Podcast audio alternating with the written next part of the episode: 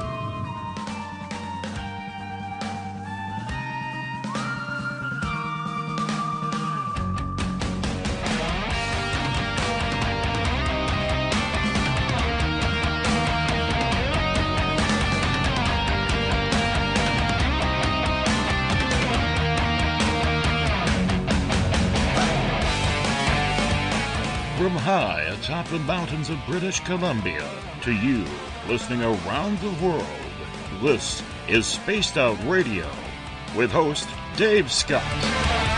They let us play with all our toys. They let us think that we're big boys. They let us make a lot of noise, but we ain't rule the world. They let us think we're Superman. You can follow us on our website, spacedoutradio.com, on iTunes and TuneIn. Follow Dave on Twitter at Spaced Out Radio, on Facebook at Spaced Out Radio Show, or on our YouTube channel, Spaced Out Radio Show.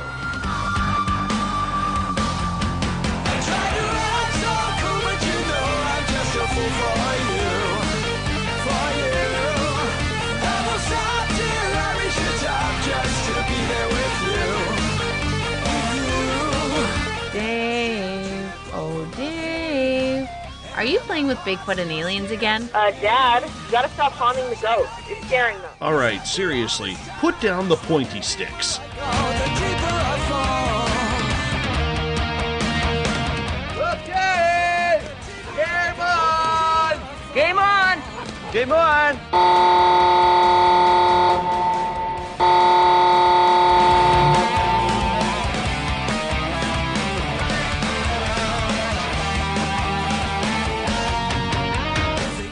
Password is Alright, alright, alright. Buckle up, space travelers. It's time to go for a ride on Spaced Out Radio. Mr. Bumblefoot, Dave is ready for liftoff. I try to act so cool, but you know I'm just a fool for you. For you. Seriously, Dave? Really? Aren't you a little old for a tinfoil hat? Hello.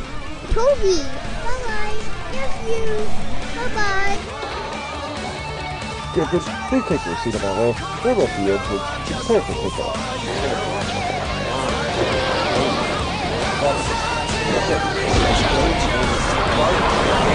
Start. Two, one, boost ignition, and liftoff.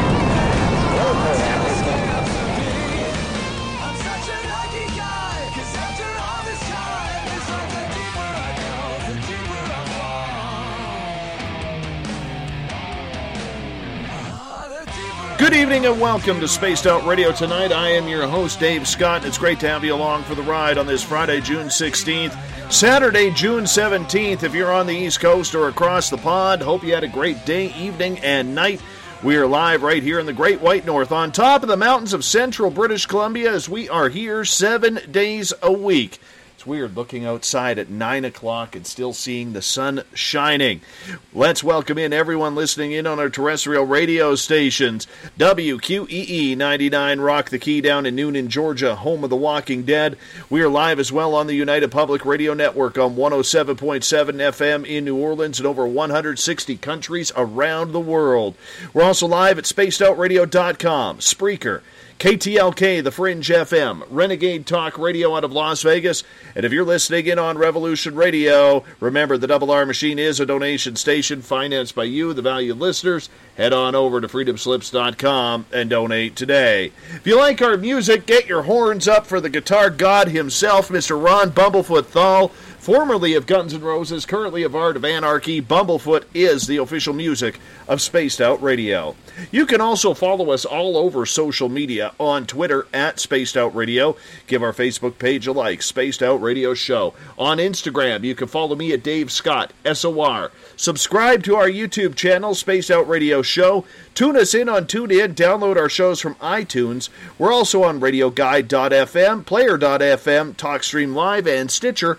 Our website is spacedoutradio.com. And if you go over to patreon.com for as low as a dollar a month, you can become a member of the Spaced Out Radio crowd as well. Now, if you want to take part in this show, you have to do me a favor. You have to sign into one of our chat rooms by going on our website, clicking on Listen Live, go on Revolution Radio, Spreaker, the UPRN chat room, or you could join the Facebook group, the SOR Space Travelers Club. Or if you go on Twitter, just use the hashtag Spaced Out Radio. I will get to your questions and comments in there as well. So let's connect. Now, if you head to our website for five bucks a month, you can become an official member of the SOR Space Travelers Club.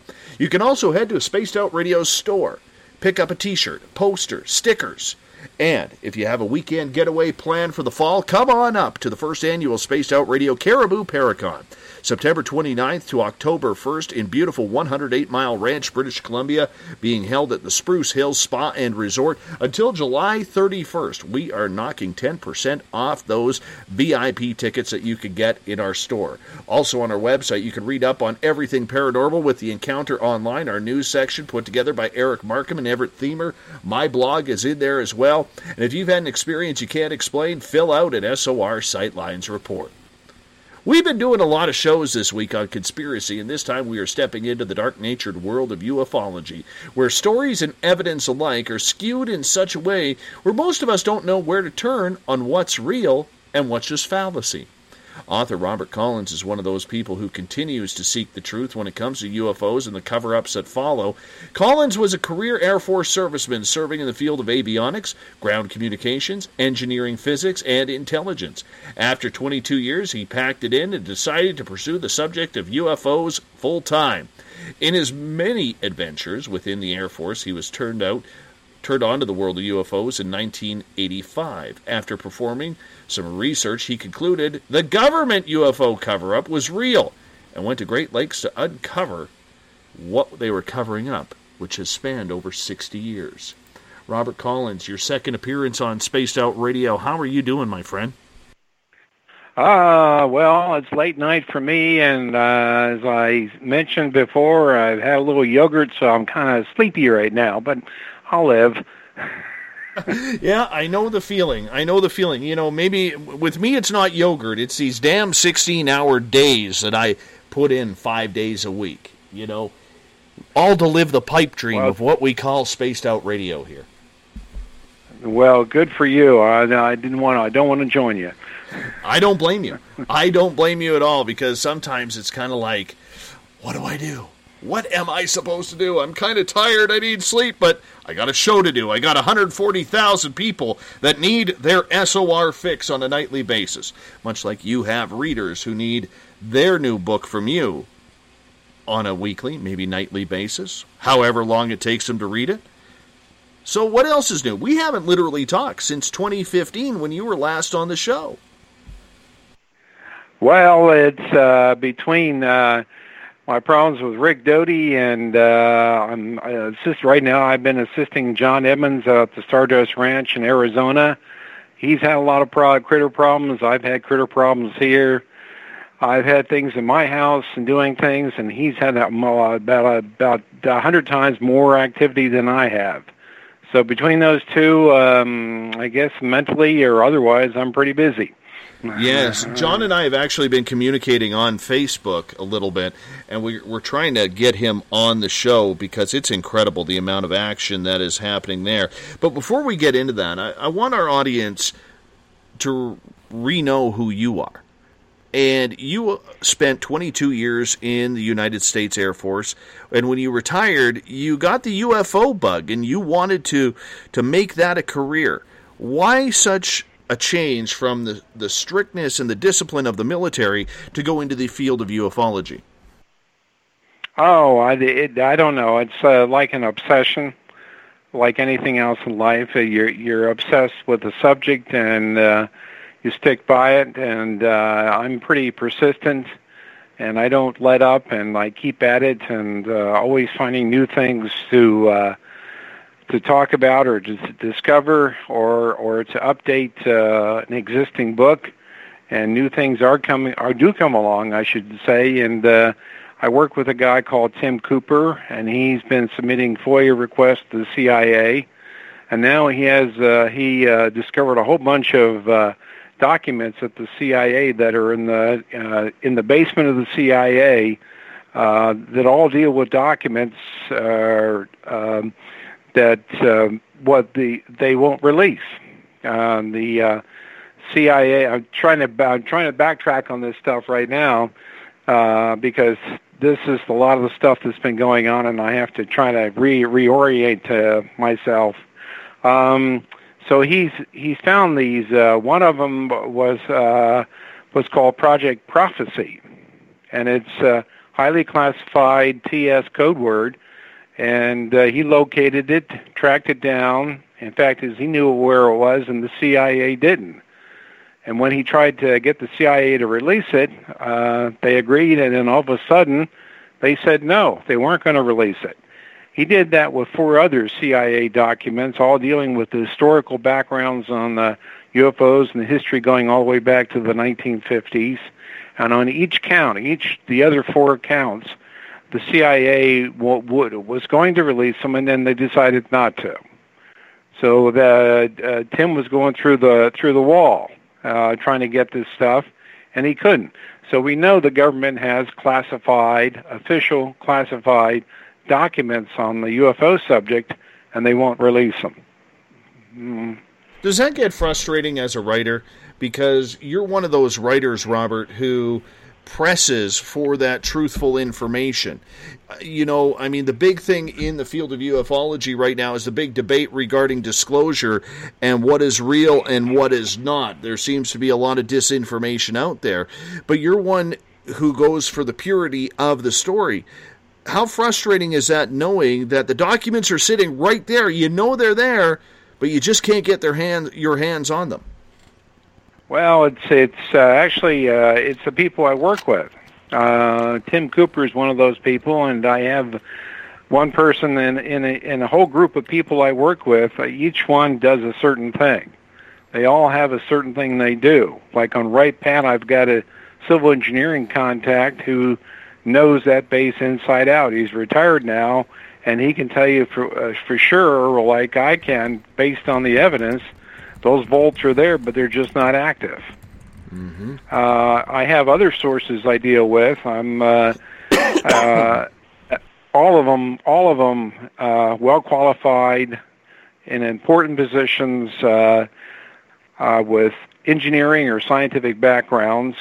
I had uh, have Ron Pandolfi in in Washington D.C. at the Directorate of National Intelligence, who supports me. I've had a, I have key people that give me support and give me information, and that's the way it's been for 20 years. And I don't deal with just anybody and uh, uh, who thinks they might have something, and but I try to deal with the best qualified people I can find. When you are searching for that information, how do you know when you have your hands on a honeypot of truth? Oh well, you at any any piece of information, you cross check it with three or four other sources. That that's a given. No, and I and I can understand that, but has anything ever come across your desk where you're like, "Well, this is crap. This is BS. Oh, I got something here. I got to check this with my sources." How does that work for you? Uh, just what I do. I check it with the sources. Spend spend a lot of time on the phone, starting back in the uh, back in the 80s till now, uh, with different sources and different contexts, and you just you're putting the pieces of the puzzle together. You're connecting the dots, and that's how you get to an answer. And you do that repeatedly, year after year after year after year after year, and that's what makes up a book and it goes in this book. So this book is very detailed. It's very analytical. Um, people complain about it because uh, the, of some of the technical places in the book, uh, which uh, is is uh, actually over their heads. It's not a quick read book. You just don't whip through it. There, it's full of details, full of references and footnotes, and you just don't you just don't fly through this book there's a lot of speculation recently about another network who says that they have classified documents on MJ12 aliens. Do you believe that these are true documents that have been handed over to them, or do you think that it's just a publicity stunt? Uh, they may have some kind of documents. Uh, I read the one that uh, recent one that uh, was released, and it's it was it was an MJ12 document, but it certainly was didn't have the uh, uh, proper markings or top and bottom classifications on it. It didn't have uh, uh, uh, dates. It didn't have a date in it. Dates on them. It didn't. It didn't have. Uh, the only thing it did have was serial numbers on the on the uh, uh, the edges of the document, but everything else was missing and the document was impossible to read. It was very difficult to read. You couldn't even, for the for sake of argument, you couldn't even say it was a good draft. I mean, compared to the other uh, MJ12 documents, and some of them are drafts, uh, it didn't even measure up to those MJ12 documents. Have you read real MJ12 documents? If so, what are they like for our audience who's maybe never seen them? Well, the the uh, the Eisenhower briefing document's a good is a good example. I mean, that's been authenticated by uh, by uh, linguists, and it's been checked and verified multiple number of times. Stanton Friedman will back it up, and that's the one the first document that ever came out that uh, and it was on 35 millimeter film.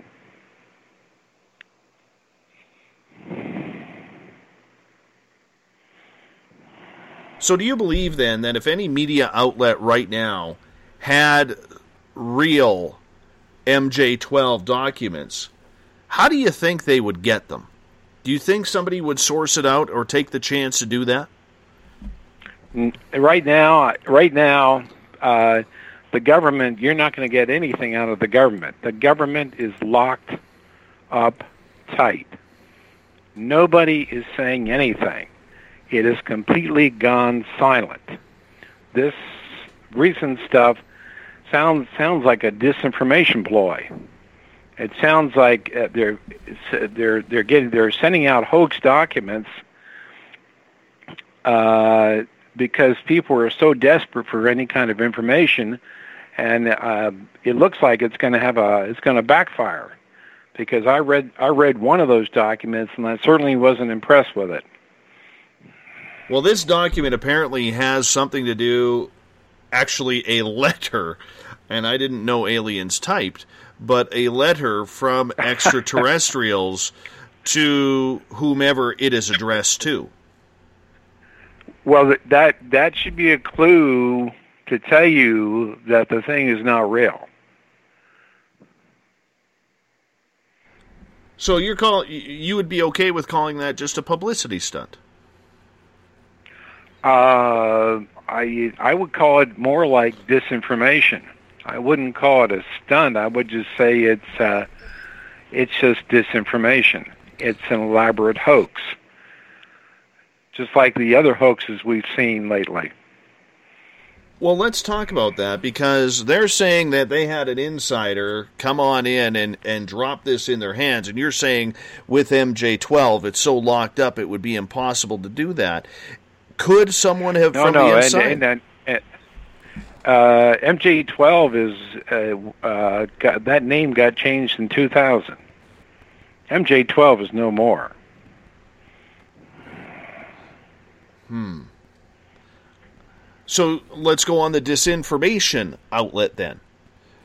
You think that there are people still trying to push away the idea that those papers exist, so they're going to throw something at the fringe or alternative media to see if they bite? Um, uh, they they've uh, put out disinformation on the information I have in the exempt book. Uh, one example is the crystal rectangle, which is an alien energy device. Well, they had the DIA pumped out uh, information on the same device instead of uh, uh, instead of the it being what's in the book. They they described it as as as an atomic fission process. Well, the crystal rectangle is not run on an atomic fission process. It's run on it's it's uh, runs on a hydrogen isotope uh, principle, which uh, extracts energy out of the vacuum. So, in, so in other words, the energy device here that, that runs these flying saucers is a vacuum device that extracts energy out of the vacuum. But the, the information that the Defense Intelligence Agency put out says it runs on fission. Well, that's that's a ho- hokey document. And you have seen these, have you not? No, I haven't. I haven't seen a crystal crystal rectangle. The sources I, I've been in contact, I've seen it, and it's just it's just like it's uh, just like it's described in the book you have. So I've only seen the triangles. I haven't seen the rectangles yet. I'd like to see that. I can honestly say. R- You know, What which rank which which rank rect which rank rectangle? well, you, you said the rectangles in regards. Crystal rectangle. Correct, crystal It's a rectangular. It's about nine nine by six inches. Oh, and inside goodness. this crystal rectangle is a spherical, what they call a spherical reactor. And inside this spherical reactor is a liquid isotope of hydrogen. And around this liquid hydrogen are, are about 6,000 black circles. And when there's a load placed on it for energy, all these uh, all these black circles aggravate around the liquid hydrogen hydrogen and extract energy because these H5 will extract energy out of the vacuum, deposited in these black black uh, counter clockwise rotating black circles, and send it to an output port. So, getting back to the information about the whole MJ12 document, you you strongly believe that this isn't something you're going to find on Craigslist or a garage sale from somebody who is selling off their estate. You think that this is just a disinformation campaign in order to lead the fringe media and ufology astray once again. Right. Sure. Don't you? Well, I mean, I guess I, as a journalist, and that's what I like to call myself, I would love for something like that to fall in my lap, but how would I know? How would I know that it's Yeah. the real thing? You know, I mean, I could sit Sure, here, I, I could sit here and pull the CNN and run with it without verifying, but that's Sure. not the way I would Yeah. do things. Sure. Well, sure. Well, You you would investigate it and then check it out, but then you'd have to have reliable sources and spend. You could spend years doing that, years and years and years, which is what Bob and Ryan did. Wood did with the MJ12 documents. They spent uh, 10 years checking those things out. Or actually, more than that, probably close to 15 years before they could come to a conclusion that that uh, uh, about 80% of them are real. Wouldn't you just love to be on a fly on the wall just to see what it's all about? Um, mm, no, not the not the wall that I imagine. No, I'd want to stay away from the Pentagon.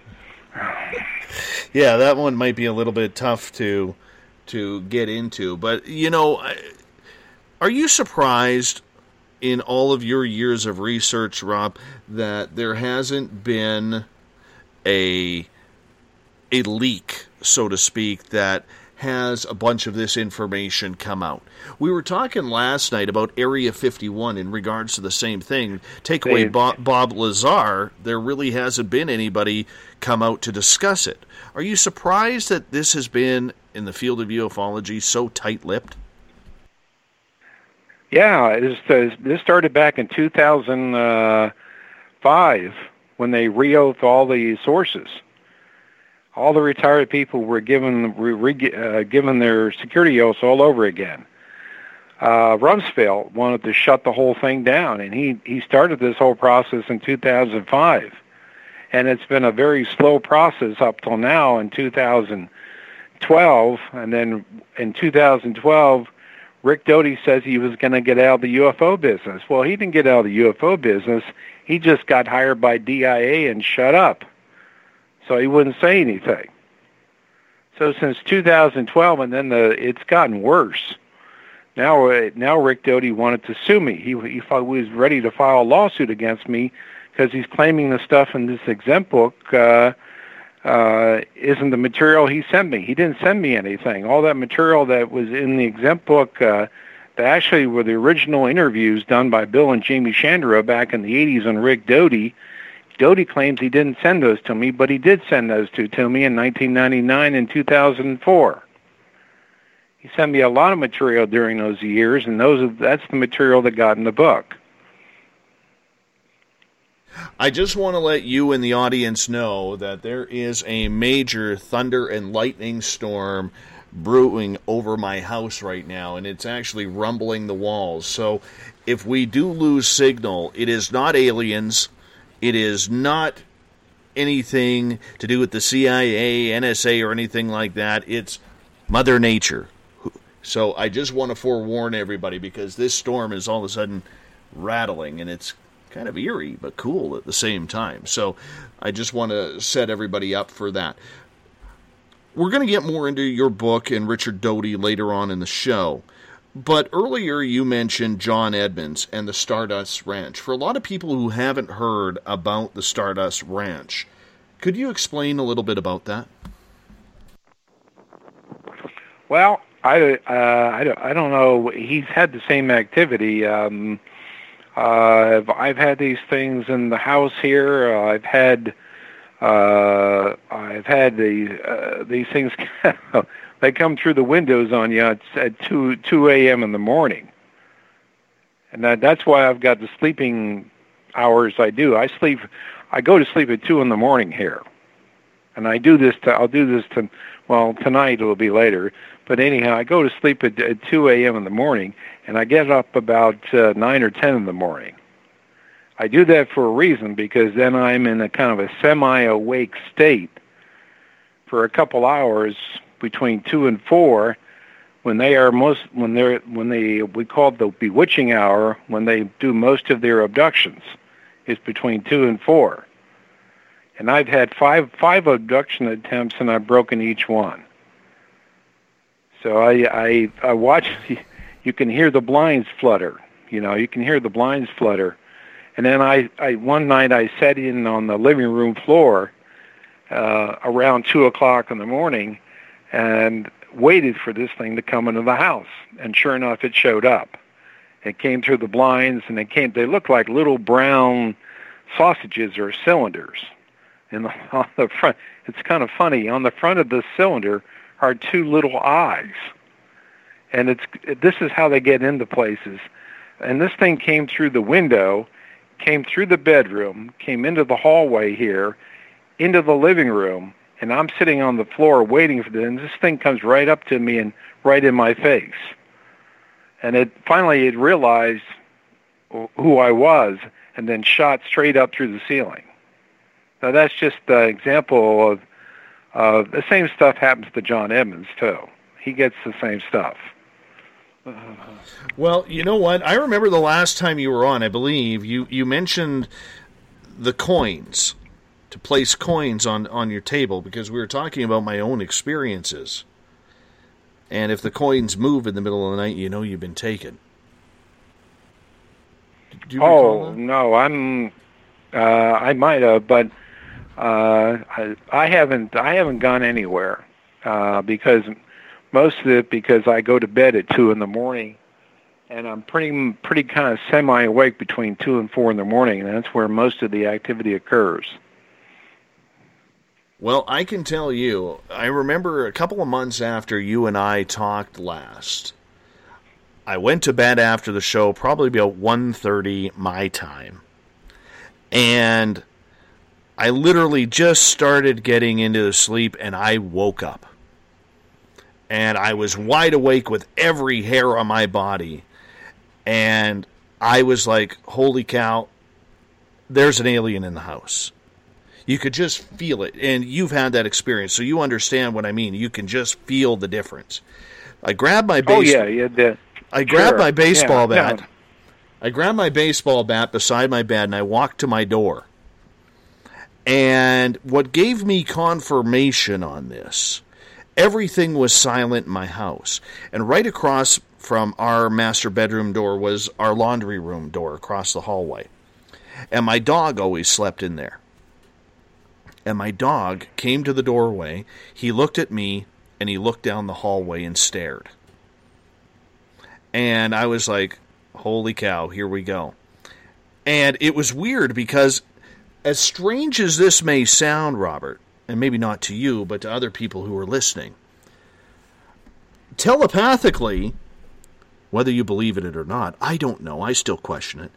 I could hear this ET in my head saying, He's awake, get me out of here, he's awake. And so I started telling him telepathically, Come on over here. Let's do this right now. Because the, the rush that I was getting off of that, back in my hockey playing days, you know, I, I, I, I like to fight.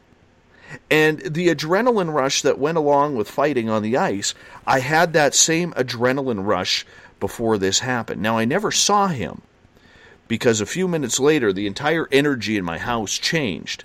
But I could tell you this I remembered what you said between 2, thir- 2 o'clock and 4 o'clock. I stayed awake until like 3:48 a.m. because I was so freaked out that I was going to be taken that night. But I think I fought back. And oh, and the other thing I learned from you the last time you were on, and I still do this, I never go to the bathroom before I go to bed.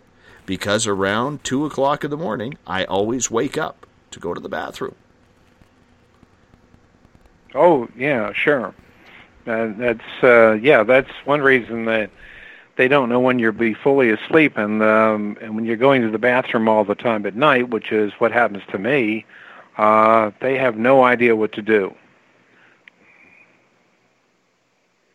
So, for people who are concerned whether or not they are being taken, what's your advice to them? Uh, uh, mental discipline. All all my sources I deal with, including John Edmonds. John Edmonds is an ex-marine. All these uh, abdu- in all these abduction stuff, and and um, the most of these people are deal with are professionally trained, are professional trained in their own skills they had before they did this stuff. And Marines are very, very good at mental discipline. They're very mentally disciplined. And uh, John Edmonds is very mentally disciplined. He's he's been through quite a bit. So, for a lot of people who don't know who John Edmonds is, could you explain who he is? You mentioned he's a Marine, he's a farmer. Oh, yeah. Oh, just go to Google and look up Stardust Ranch, and and uh, that'll pre that'll pull in enough information um, to tell you everything about John Edmonds. And you've worked closely with him recently. Well, I wrote uh, back in 2000. Well, back in 2009, when he all this stuff started, and he had uh, he was uh, he was put on to me by uh, by a television show, uh, night or a UFO show, and he he they referred me. Uh, what was his name? Uh, Smith. But anyhow, John Edmonds got referred to me by a uh, um, uh, a show host, and so when I st- started contacting John, he started uh, describing all these events that happened to him, and and uh, thing the the window frames would uh, vibrate and resonate, and these things would come through the house and get in the house through the windows, and he didn't know what this what what it was or what you know what kind of uh, technology this was, and he and he was asking me, and then he had he had killed a few of them uh, back in this was back in 2009. He had killed a few of them, and he had blood and tissue samples, and those blood and tissue samples were sent to a guy named Dr. Levengood. Well, Dr. Levengood passed away back in 2014, uh, so he's no longer with us. But he had he he told John is that that these tissue and um, um, blood samples were of alien origin, and I I took what the information that John had. He'd sent it to me, and I put it together and made a report out of it. And that report is up on the website, as uh, as well as other reports that we did and investigations we did in the process. So th- that uh, I was supporting him when he was doing all this stuff because he he told me he had no idea what was going on or what these things were. hmm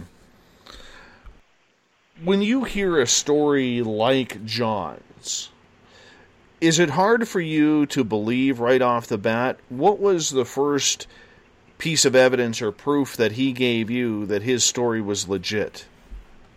I'll be because I know other abductees, and like one John uh, Bobby Morrison, who was in Boulder, Colorado at the time. He worked for the government. He's an ex-marine too.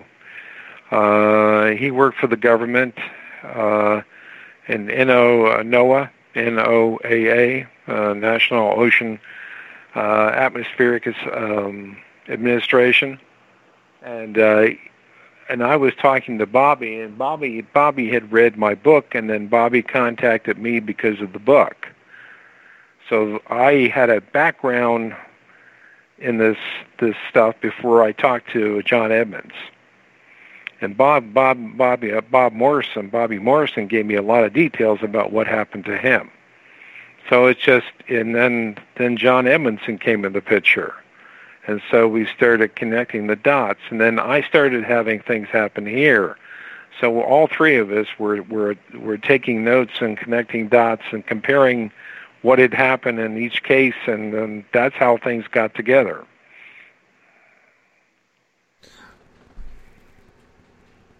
When it comes to the government, knowing what they know, knowing what you have learned, how in depth is the field of ufology, or how important is it to the United States government to remain secretive on this? Oh, they'll, they'll well, Obama just in 2016 spent 36 million dollars suppressing all the FOIA requests. He spent the it, it's in the it's in the news it was in the newspapers and then in, on the web.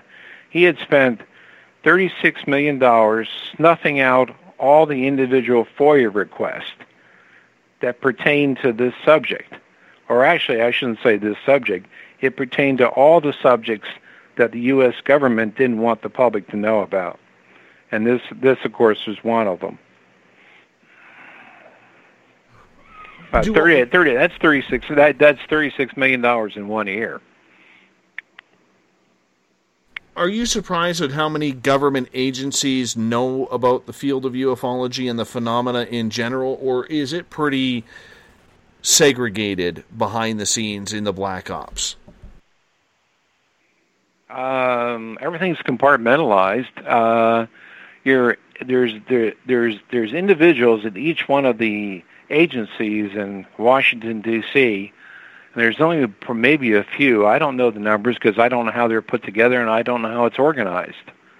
But it's put together, and they they know more about what's going on in this subject area than the president does. They knew they knew more than what Obama knew, and they're the ones that you that the uh, that you should talk to. But nobody but nobody's talking.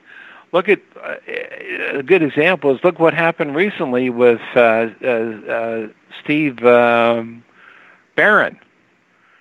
He's he's got an hour and ten minutes of nonstop UFO footage uh, from from being in Las Vegas, from just shooting this stuff, and one in one hour, you know, one hour and ten minutes to forty-five minutes to fifty minutes, and just watching this stuff, and and week after week, or in some cases day after day, and and guess uh, the media just ignores it as though it never happened. Now, how can you have a hundred, an hour and ten minutes of this stuff nonstop, and it just gets ignored? It's beyond me. Yeah, but the same could be said about what the media did towards John Podesta when he joined Hillary Clinton's campaign and was basically tweeting out that he couldn't get yeah, the information well, that, out. that, and it's not, that that's not the same thing. These are videos. The, uh, when you get a chance, go online and look at uh, Steve Barron's in Las Vegas, and then look at those videos. This is not the same thing. These aren't conversations. These are videos.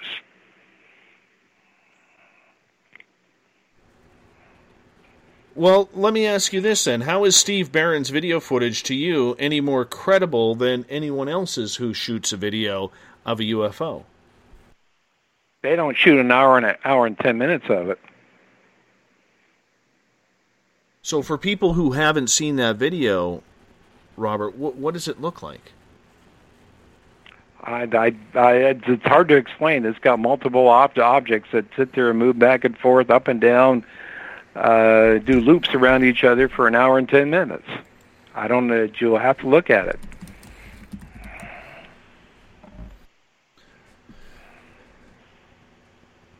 Do we know what government agency is more into the field of ufology? Is it more the military side? Is it more NSA, CIA, or some other alphabet group that we we don't even know exists? I don't, that that I cannot answer. All I know is uh, what what in the the CIA and the NSA is very involved in, and the NSA is inv- involved in snooping on everybody else and controlling everything else. But the biggest problem is the news the news media. The news media is refusing to cover this stuff. And uh, they they refuse to cover it. The only thing you'll see it is on these off channels like the you know, a history. You may see it on the History Channel or the American Heroes, American Heroes channel that does the ghost stories. You'll see it there on there there on occasion, but the, for the for the most part, the mainstream just ignores this as though it didn't exist. The governments are ignoring it as though it doesn't exist. They are flat out just ignoring what's in front of them. Now, you, uh, how do you explain that? I can't, unless they're just scared to death of it. Mm-hmm. Do you think then that, in your opinion, that all types of visitation is of an of a malevolent nature, and that's why maybe they're covering I, it up? I, no, I, I can't. I can't answer that question either. Some some may be, some may not. I know I'm still here after 20 years of knowing about this. That works. We're glad you're here too. Yeah. So w- when you were writing your books and you're getting this type of information, do you have governmental sources that you have spoken to in regards to the information you get? Yeah, sure. That all my sort, all most, a lot of my sources have dried up. They just quit talking, not because of me, but they just quit talking. They won't talk to anybody. Mm-hmm. They'll they'll tell you they'll tell you you find things up to a point and then all of a sudden it just stops. It just sud it is it's it's the it's the level of fear that seems to be controlling things, or the fact the fact is they something might happen, or they've been threatened. I know Rick Doty got read back into the program at DIA because to shut him up so he wouldn't talk.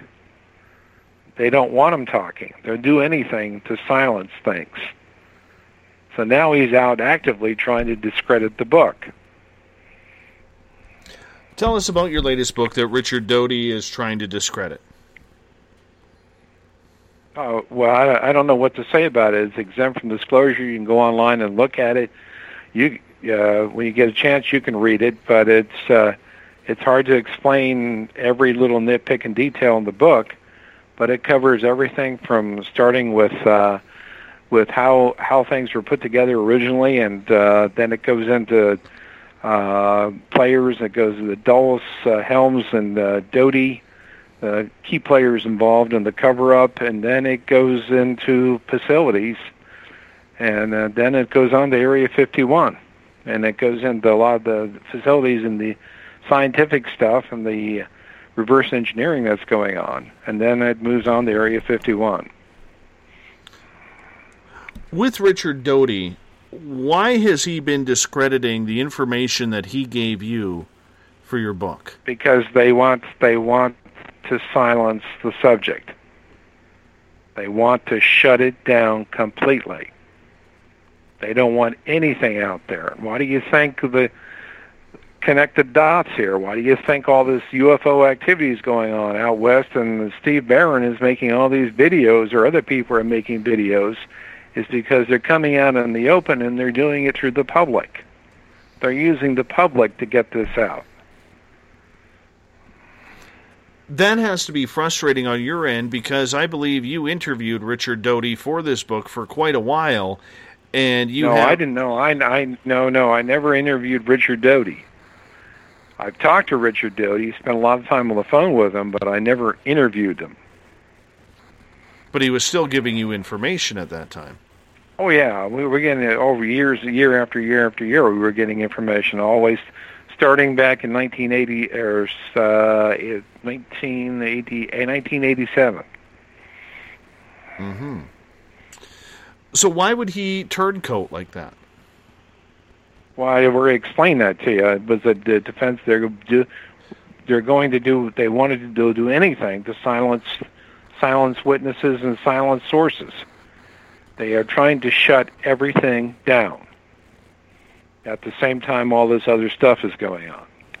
But with the amount of experiences people are having out there, and the amount of time that people are researching, it's kind of hard to shut down the entire Uh, the millions of- mainstream media, the mainstream media is not saying anything. They even call that those UFO sightings out in Las Vegas meteors. How do you get meteors out of those UFOs? I don't know, but they do. So you think there's almost a new mission in regards to the giant cover up of UFOs? That would lead me to believe that they're trying to hide something or shut down the whole disclosure movement as it's picking up steam.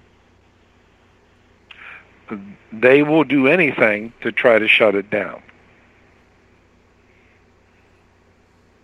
That doesn't give a lot of hope to people like Grant Cameron and Stephen Bassett who are pushing for it, or even Stanton Friedman. No, I don't. I don't think. I don't think any of that disclosure stuff will. Personally, I don't think any of that's going to work.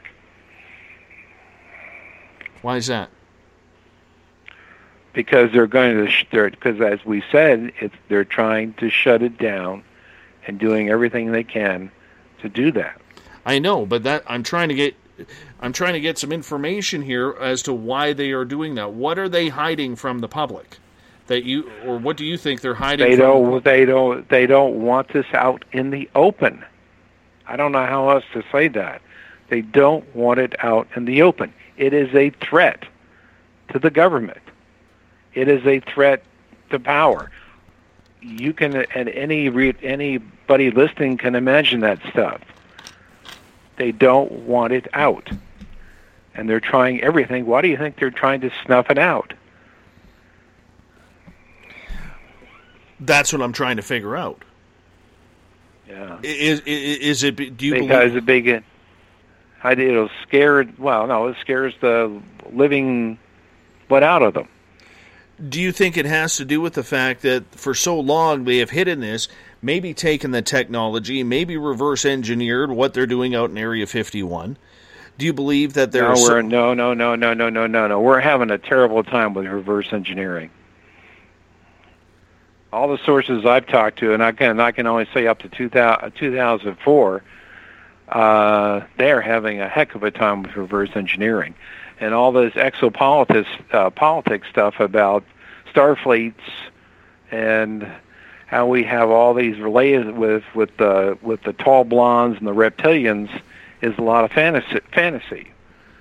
No such thing can exist because they're using the Biefeld Brown effect, which is which won't get you into outer space. Question from Eric coming through here. He is asking, how do you feel about the NASA feeds that supposedly caught UFOs but get cut off? They didn't cut off. No, they get cut off the minute something comes on tape. Oh yeah. Well, that's part of the process we just talked about. They're they're going to do anything to try to shut this off and shut it down. That's that's just part of the process. So that leads to the follow up.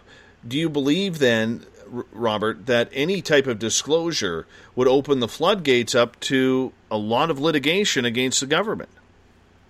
Oh sure, sure it would. Lawsuits, sure it would.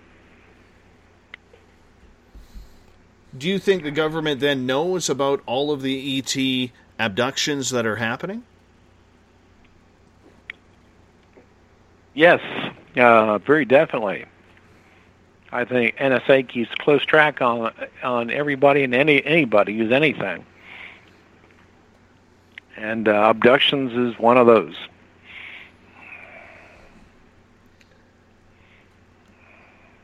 Do you think the mainstream media is just making a, a, mockery of this because they don't believe in the stories, or do you believe that they are being told not to report on anything strange in the phenomena? Well, I uh, seriously, I don't know what's mentally wrong with them. How can NBC get out there in Las Vegas and say they and say these things are meteors? That's what they said. They reported these. The local NBC station reported to uh, what's the what's the NBC broadcaster? What's his name? Uh, Nightly News. Um, Goodness. Report to re, yeah, report to their their their headquarters that uh, these things are meteors. They're meteors. These things are meteors. These these UFOs on an hour and ten minutes of video are meteors. Do you believe then, going back in history, that this all started with Ike making a deal with extraterrestrials? I don't. I don't know about that. I don't know if there's been was any deal made. I know that uh, they uh, these UFOs do stay back. Uh, they don't get they don't get aggressive. They're very careful when they appear or when they're not there, and uh, that's the way it's been going. They're very careful, but you've seen a lot more of them uh, than any time in the past. You see more UFO sightings recently than at any time in the past. And at, at the same time all that's going on, the government is trying everything it can to snuff it out. Do you believe then that sightings and abductions are on the rise? Um, yeah, oh sure. You just don't hear about them. Everett is asking, and we got about two and a half minutes before we go to break here. The brown cylinders you mentioned earlier, are they some sort of suit or vehicle, or are the beings like that? Uh, the, uh, Derrel Sims, uh, who I talked to, uh, said that uh, this is these little brown cylinders are are uh, vehicles. They're like little. Uh, they kind of curl. They, what happens is these entities curl up inside these little brown cylinders, and they look organic. Uh, when you see them, they, it looks like a kind of like a sausage, brownish-looking sausage, and it's organic, and it moves around the house. And this is the one that came up to me one night at two in the morning with, uh, and as I, as I said, the two little eyes. You could see two little eyes in the front of it, and as soon as it saw me, it just went straight up through the ceiling. Um, but th- this is Derrel Sims. This is says this is how they get around the house. Oh, to play with that technology, my friend. To play with that technology just once. Wouldn't you just love to get your hands on it? Uh, I don't think you know what to do with it. True really, that. they they don't under they don't they don't understand the materials. They still don't. Uh, they uh, this crystal, this crystal, this energy device, crystal rectangle. They uh, this they recovered uh, one of them in 1947, and they didn't know what it was till 1997. Edward Teller, before he died, identified it as an energy device, but it wasn't identified for 40 some odd years and they have no idea what the material this thing is made of. They don't understand really how it works. I, I gave the the basic principles, but they just they they don't really know how it really works, and they can't replicate the materials. They cannot replicate the materials on the domes of the on the on the ones they've recovered that are in these underground Los Alamos facilities. The dome on the craft, the dome on Sorry about that. We are up against a break here, Robert. I apologize to you. We're going to be right back with more Spaced Out Radio right after this. Hour one is done. Two hours to go on the mighty SOR. Stay tuned. Coming September 29th to October 1st, the first annual Spaced Out Radio Cariboo Paracon. Hi, this is Dave Scott. The event will be held at the Spruce Hills Spa and Resort in 108 Mile Ranch, British Columbia. Come join us for an amazing weekend of speakers talking all things paranormal, UFOs, ghosts, aliens, Sasquatch, intuitiveness. Listen to great speakers like Miriam Delicado, Samantha Mowat, and the crypto guru Ronald Murphy. Get your VIP passes by going to spacedoutradio.com and clicking on the Paracon banner. Come to BC, where the paranormal is waiting for you.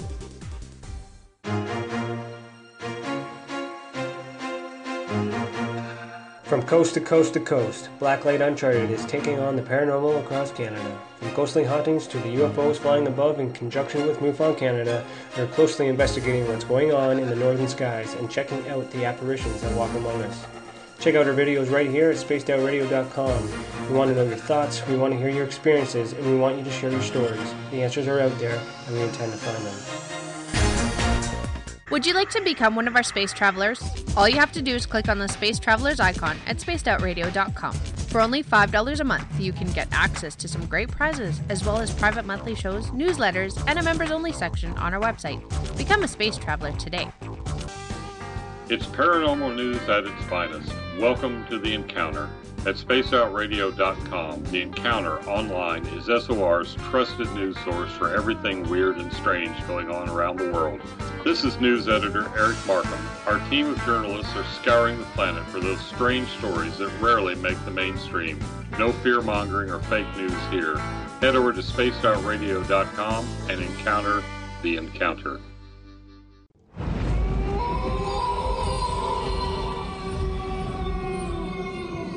Hey, this is Canadian paranormal investigator Mike Moore. The third Wednesday of every month, I'll be teaming up with Dave Scott to bring you Ghosts of the Great White North. Each month, we will bring on guests from across Canada to discuss their ghostly encounters. Canada is a paranormal hotbed with stories you've never heard, so we're going to bring them to you. So get comfy on your Chesterfield, grab a donut, and join us, eh?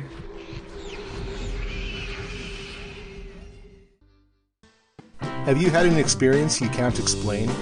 Had a run in with ghosts, maybe Bigfoot, or seen lights in the sky? Hi, I'm Mike Schmidt from the SOR Sightlines. I'm here to investigate your sighting. Head to spacedoutradio.com and fill out a report on the sightlines. All your information is 100% confidential, and I will help you figure out what you've been seeing. File your report and let's find out the answers together. Visit purpleplates.com today. For over 40 years, the Purple Energy plates have been delivering amazing results for their many customers. Inspired by the great genius Nikola Tesla, the harmony, healing, and energetic effects of the plates have proven over and over to be beneficial and often miraculous to thousands of customers. With their money back guarantee and the many benefits, how can you afford not to get one? Check their site for daily specials and choose from their many energy products. You won't be sorry.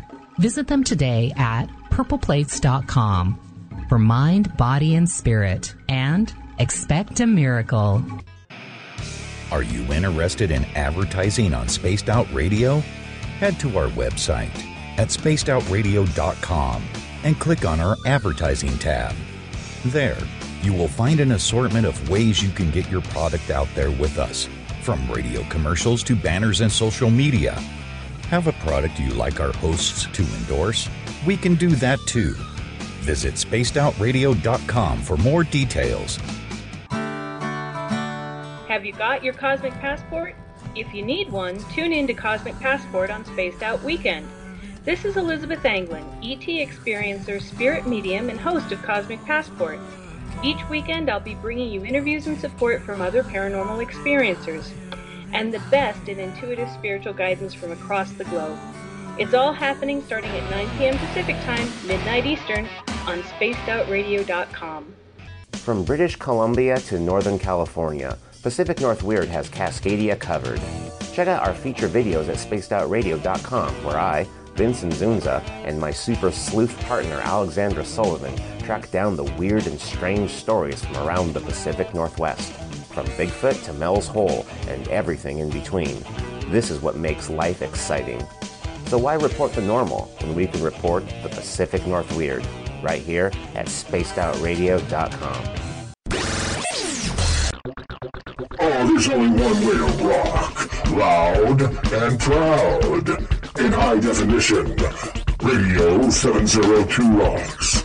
Las Vegas. Every Saturday and Sunday night, as Dave Scott wanders aimlessly in the wilderness, you can come hang out with me, James Tyson, in Spaced Out Weekend. Starting at 9 p.m. Pacific, midnight Eastern, I'll take you along as we talk with some of the best experts in their fields. SpacedOutRadio.com is the place to find us. So sit down, relax, put your feet up, enjoy the topics like the paranormal, supernatural, intuitiveness, and so much more. Hope to see you there. Don't have time to listen to Spaced Out Radio Live? Wherever you are, the car, the office, the shower, or even if you're traveling, we're right here for you. Each Spaced Out Radio show can be found on iTunes, TuneIn, and on our YouTube channel, Spaced Out Radio Show. It's the perfect way for you to catch up on our shows. For more information, just head over to our website, spacedoutradio.com, and tune in to us today. The views and opinions expressed by tonight's guest and topic of discussion do not necessarily represent the official policy or position of Spaced Out Radio, Spaced Out Weekend, Spaced Out Radio Limited, its hosts, syndicated carriers, or anyone associated with this broadcast. Would you like to connect with us? Head to spacedoutradio.com for all your latest show info. And hit us up on Twitter using the hashtag Spaced Out Radio. Now, back to Dave Scott and SOR. Welcome back to the second hour of Spaced Out Radio tonight. I am your host, Dave Scott. Great to have you with us. Tomorrow night and Sunday at spacedoutradio.com, Uncle Jimbo James Tyson and Elizabeth Anglin are back for Spaced Out Weekend, starting at 9 p.m. Pacific, midnight Eastern Time. It's always a great weekend as we go live seven days a week. I will be out of here after this. I got my bag packed, going to find my Zen and my Chi in the mountains of British Columbia. Sunday, I am actually going Sasquatch hunting. My friend Mike today found a print.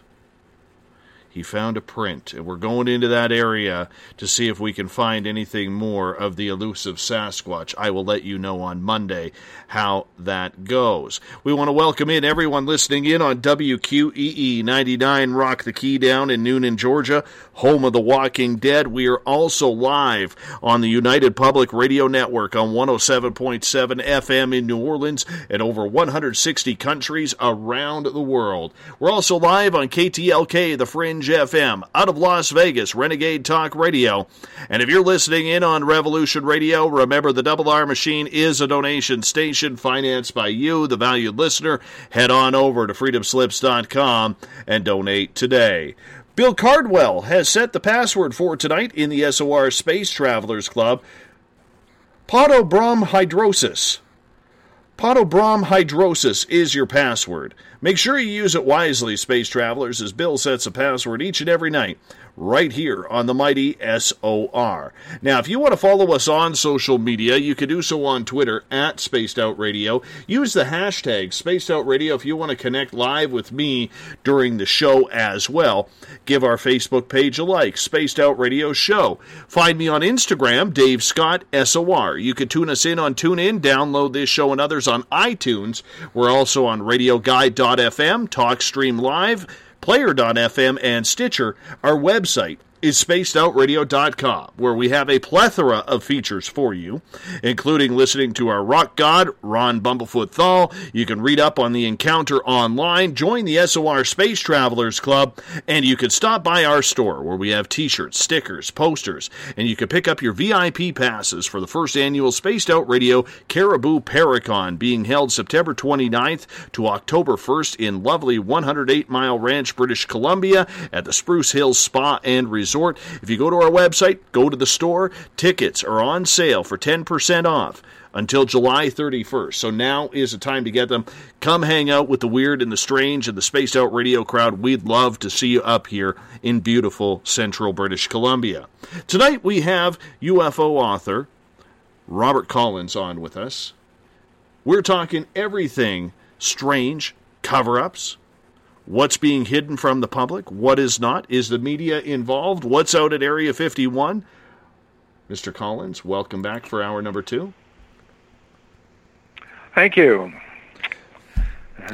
Area 51 always has mystery to it. It has for years, decades, from not being admitted that it actually exists to only recently that happening in the last few years to whether or not there are aliens and alien technology hidden in the S4 section to planes like the F 117 stealth fighter, the B 2, possibly the Aurora.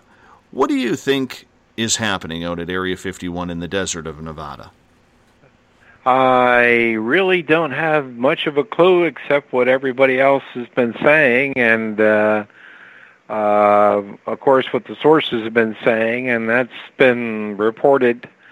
Uh, that's covered in the exempt book, and uh, it's just the usual stuff. But uh, even if you, even if you would get out there and get on a hilltop, you wouldn't see much. Now, 90% of what's at at Area 51 is underground. It is underground. You are at the politicians and the senators and everybody else in the world who makes visits to Area 51 will not see a thing. And if anything comes in that's classified, they they they uh, put you in a hangar and close the curtains, so you won't see it unless you're unless you got access. But most of that stuff at Area 51 is is underground, just like at Los Alamos. A good ch- um, 90% of what's at Los Alamos is underground. You will not see it, and they do that for a reason.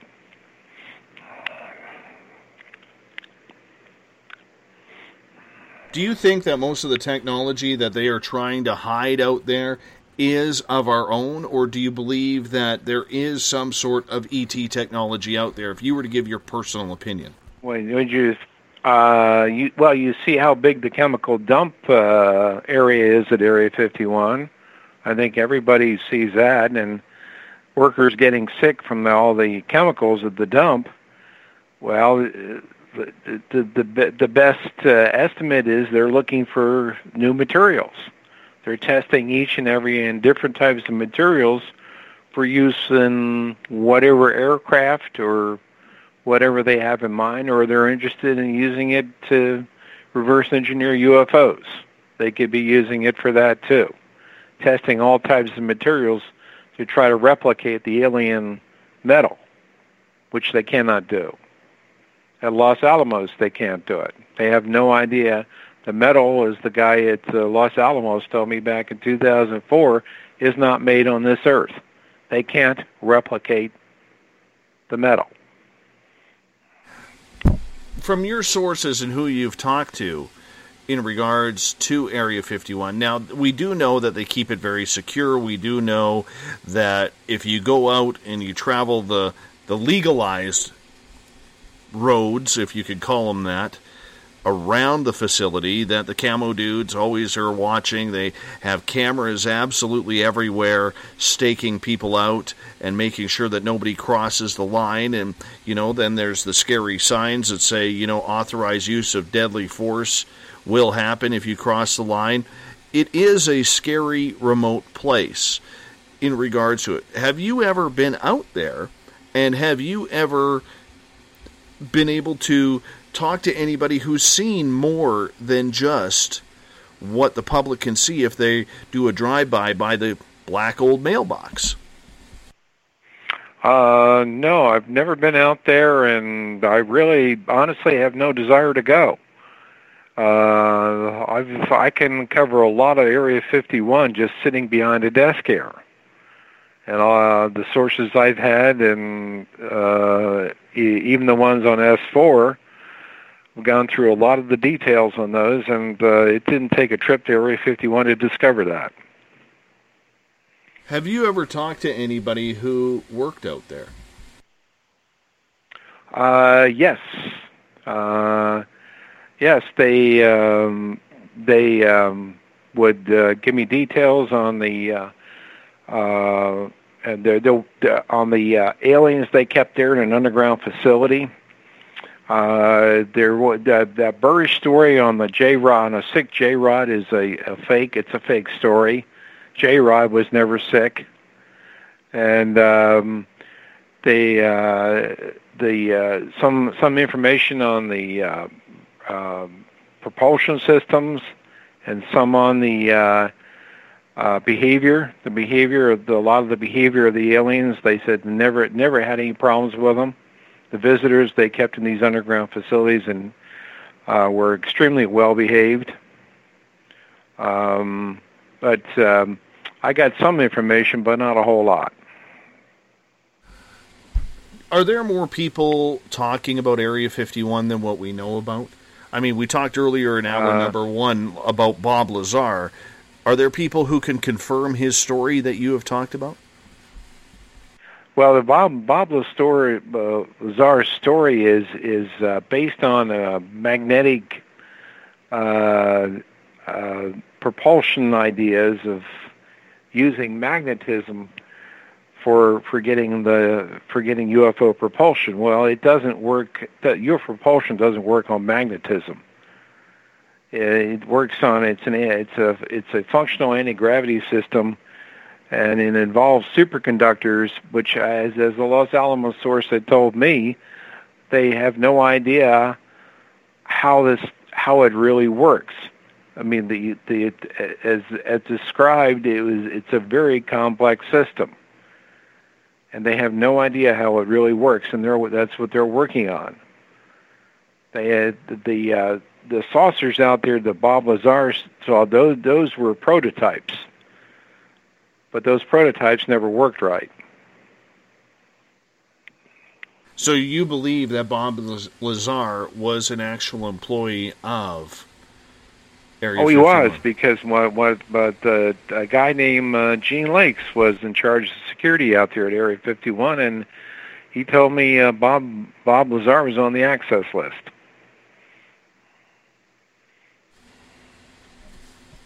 it just seems with Bob they were they were so quick to try and discredit him in regards to what he did there. I mean, by going as far as even, you know, stealing, if we could call it that, his college credentials.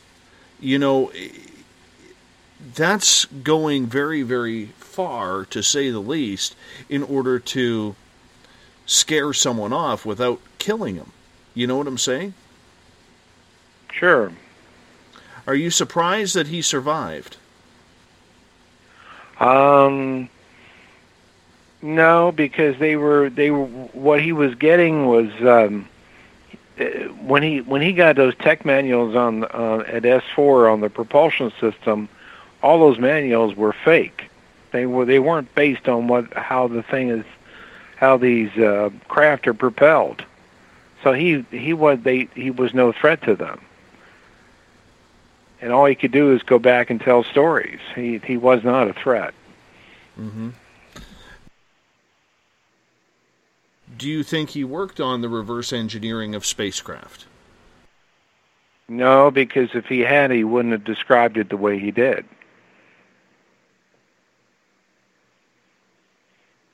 So could we then say He, he, he was a he was a good he was uh, the way the way I been able to to figure it out is that he was a good patsy.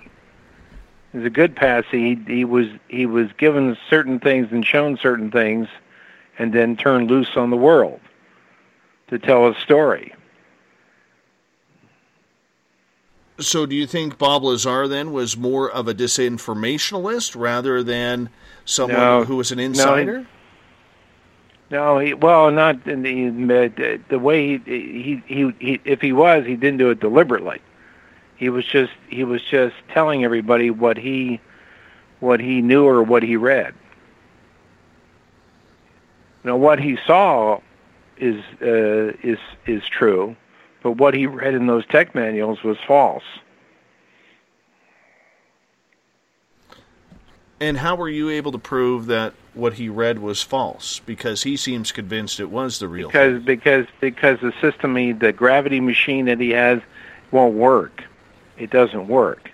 It won't do anything. It doesn't levitate. It won't work. Mm-hmm.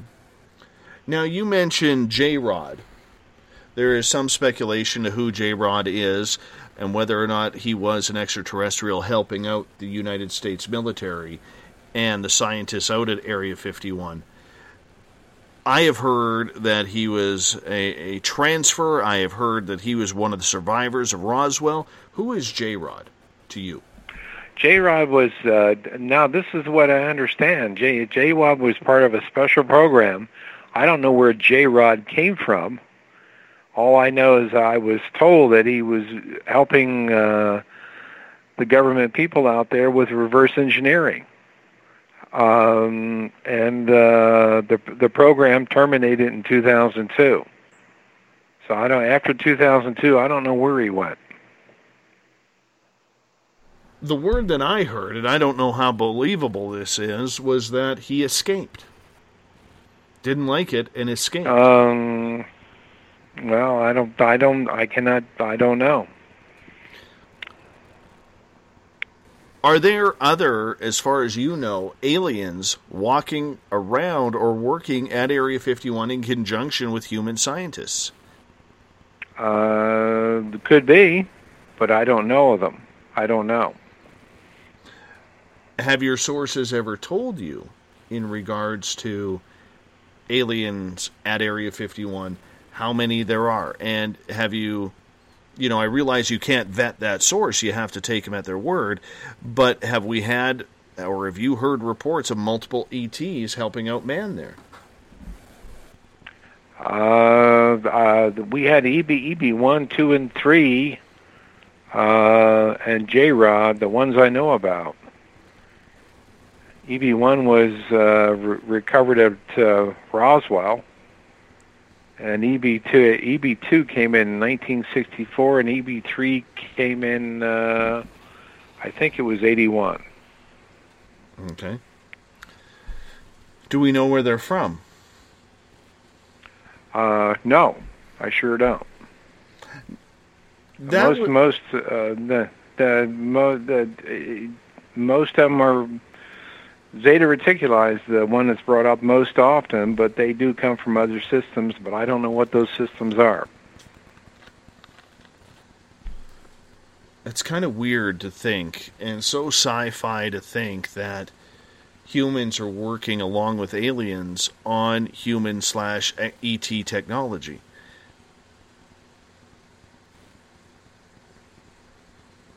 Um, I can't answer that one. Man, I don't know. I don't know. I mean, I guess I guess here here's the big question: if we have or had extraterrestrials helping us with ET technology hidden at S4 at Area 51, why do you think that we have had such troubles reverse engineering then? If we were getting help from aliens, That's a good question. I don't think we're getting very good help. Wonderful. They sent us the bottom of the barrel, is what you're saying. I just think that was the way it was, and, and uh, that you know, if you wanted, if you want it, you got to figure it out. So I don't think the help we were getting was really help. I think they were doing something, but I don't think they knew a lot more than what they were telling us.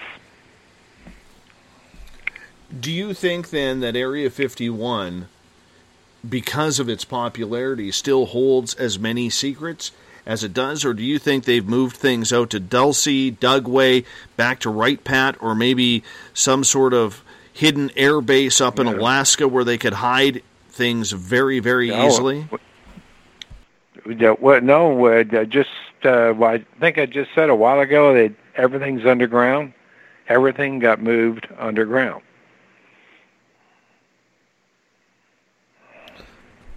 Oh, to be able to go in there one day. We got to sneak on one of those Janet jets. That's what we need to do, Robert. We need to sneak on one Yeah, of those well, Janet jets. Good luck. Put on a fake. We'll put on a fake mustache, and we'll we'll just make a run for it. We'll make a run for it. Right. You know, I don't think Go. we'll get far. Yeah. No, I'm not taking that No. chance. I'm way too chicken, way too chicken, and I'm not fast. Everett wants to know why show someone a real UFO and then give him fake data to reverse engineer. This is in regards to Bob Lazar. Oh wait, well, he, Bob Lazar was never uh, involved in reverse engineering per se. He was just there. He was a technician. They moved him around. I think he went over to uh, Tonopah for a while. I think he was working over at Tonopah. He never he never was directly involved with the reverse engineering. That was those were other people.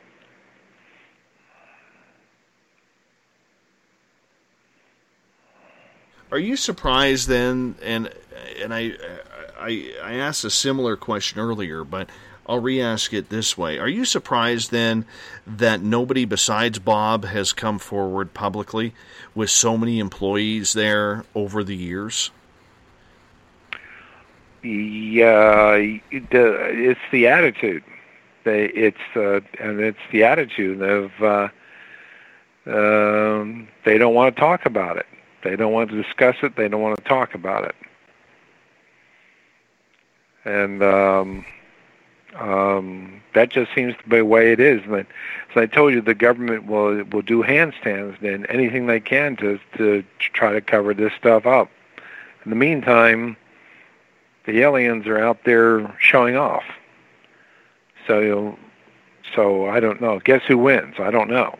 Who's going to win? Mm-hmm. I'm wondering. I don't think they, that anytime, anytime they desire, they can go and fly over Washington D.C. or go over New York City, and and put on a show that nobody will forget. Do you think the employees, whether it's at Area 51, Dugway, Dulce, wherever it could be, probably have to sign a contract that maybe somewhere in the fine print says your family and you could be in trouble if you open your mouth? I mean, there's probably a life sentence somewhere on that paper if you spill the beans. Oh, oh, sure, yeah, oh yeah. They they still they still engage in all the threats. The threats are there, and you know, and uh, either written or otherwise. Uh, yeah, sure. Catherine is asking How do you think, Robert, private space companies fit into the narrative when it comes to space travel if all of this is going on with aliens? Oh, all the all the all the uh, Monsanto. Monsanto's a good example. All the uh, major uh, corporations in the U.S. have some stake in this alien technology because the profits would be enormous if they could reverse engineer it and of course sell it. But they have to be able to understand it before they can even do that.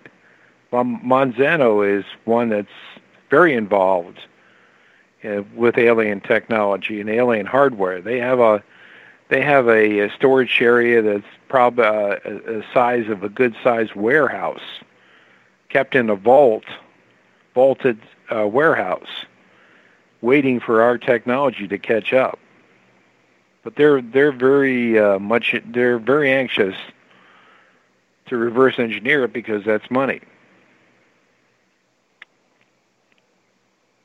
How many spaceships do you think we are we are carrying or hiding at Area 51 or other bases?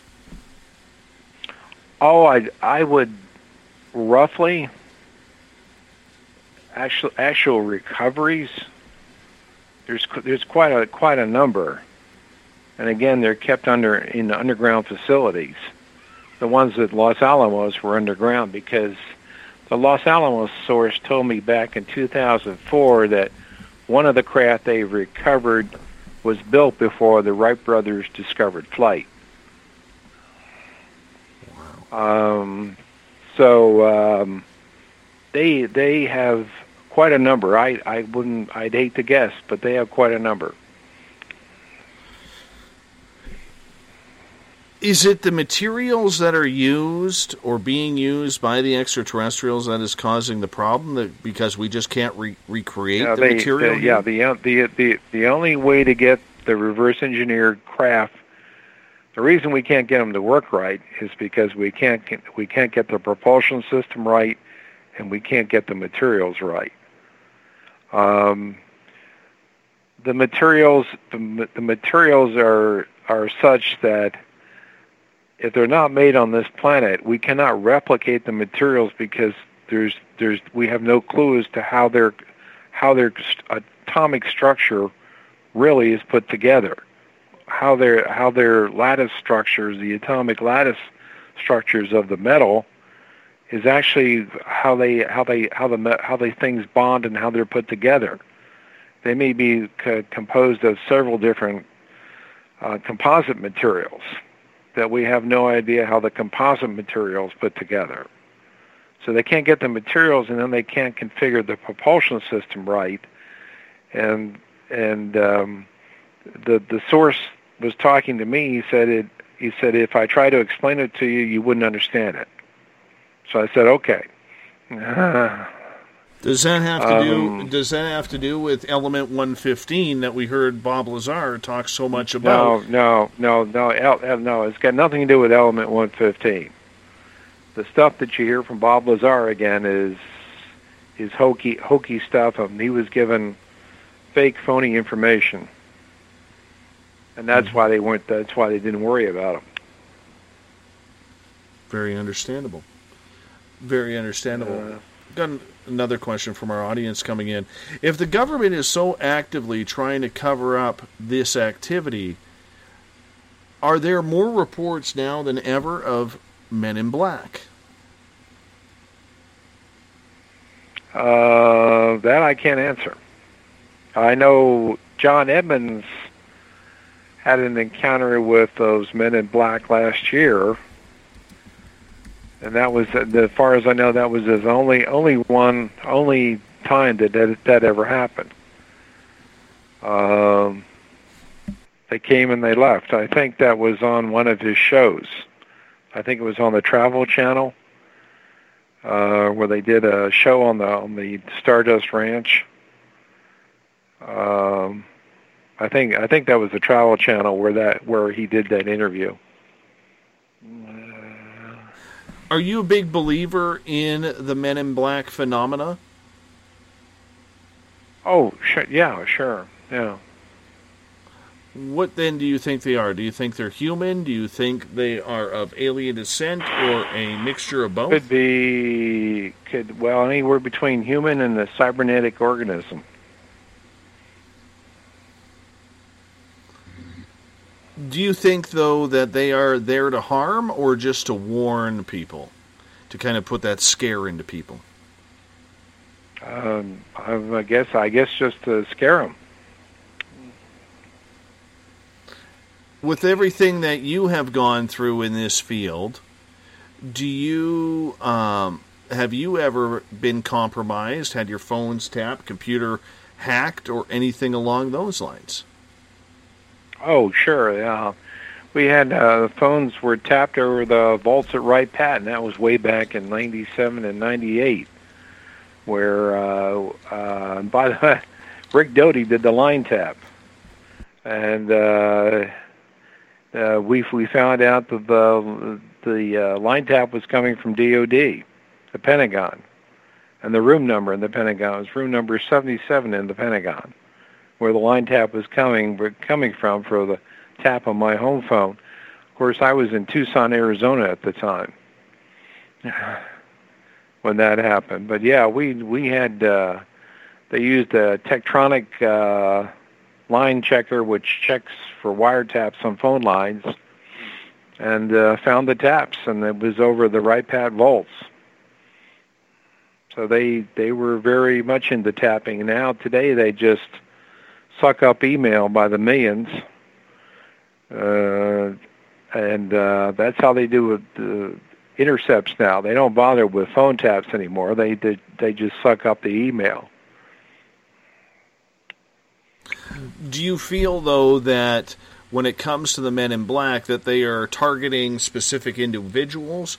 Because we have heard people who are on the inside, writers such as yourself, other people having visitation, but they've also seemed to visit multiple abductees as well. Uh, that it that that could occur. I don't know. I the only person I know recently was John Edmonds. Said he got visited, but uh, you know most of these people that the are most of these people that this happens to are isolated. Um, they're they work they work alone, um, and they don't have much outside contact uh, with anybody. It makes them very vulnerable uh, to intimidation. Uh, it made me very vulnerable to to intimidation when I was sick last winter and I was uh, getting harassed like you wouldn't believe by these things in my bedroom. Uh, they these these cybots get into your bedroom and they they start making humming and buzzing noises around your bed. Your bed actually starts humming or buzzing, and uh, then you know they're you, then you know they're around or as I what happened last uh, December 31st, I had two females show up in my bedroom, fully human hum, females, and I was sick as could be with sky high blood pressure and heartbeat. And these two females, one was right over the top of me, one was on the bed next to me, and they just came out of nowhere. Blondes, two blondes. You believe that? Well, Uh, I, I know it. I know it's never happened to me, my friend. Unfortunately, it's never well, happened it- to me. Well, it it wasn't it wasn't uh, it was just I was just extremely sick, and I guess somebody was taking care of me. But uh, at the same time, uh, the, these uh, two females showed up. I had this, the the cybot, the cybernetic organisms, just bugging the heck out of me, uh, running up and down my bed, and I just smacked the bed and told them to stop it, and it stopped. Um, A couple questions coming so, from Benny, our, uh, that, that's a that, that's a story to take someplace. well, we can we can go there. I mean, what Uh, what what, uh, what what do these human aliens look like? Because there's not a lot of people have just, seen uh, them. They just look they look like well, I don't know what they were. I don't. They could have been hybrids. I don't know what they were, but they were. Should they? They were both. They were both knockout blondes. I mean, they were the most attractive blondes I've ever seen. And what were they doing? Just standing there? They just because I was I was on because I was running uh, heart my heartbeat was 140 and my blood pressure was 215 or 215 over 115 Wow. And uh, I was pretty sick. How long were they in your room for? Oh, I'd say the whole thing lasted maybe 15 minutes at the most. Had you ever seen beings like to- that before? No, it's a first ever. There was a uh, another case in Australia, Australian case that occurred in 1989. With the the that guy had two blonde females in his room, his bedroom.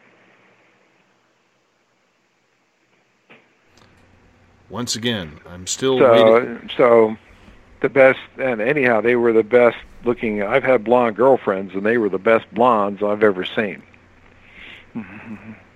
I've never dated a blonde. I hate to say that. As much as I like the blondes, I've Oh. never, never dated. a Uh, well, the, I mean the stereotype fits. I bet.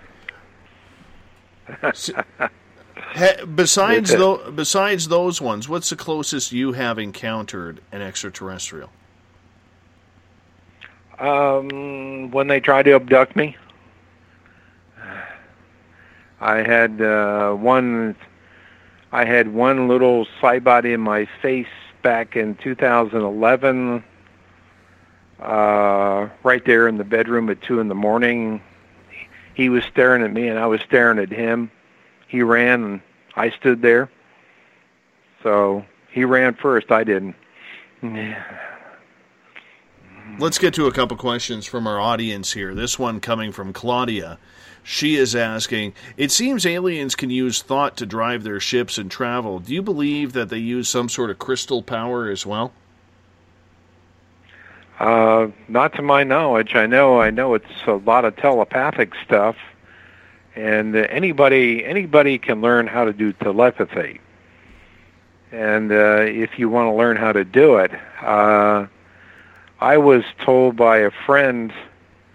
Uh, you do, of course you don't know him, uh, Bobby Morrison, and that guy at Colorado at NO uh, National Ocean Atmospheric Administration there who had all these experiences that John Edmonds had. Uh, he um uh he he he um you know he you know I don't he he would tell me this stuff and then I wouldn't know where to go with it. Mm-hmm.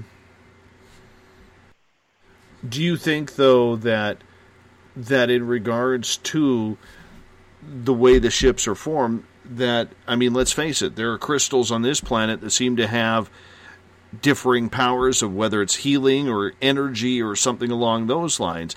And abductees and contactees have said that they have when they've been aboard ships that they have seen some sort of crystal like objects on there. Do you think that's just above what we have learned by now? Uh, that I can't answer.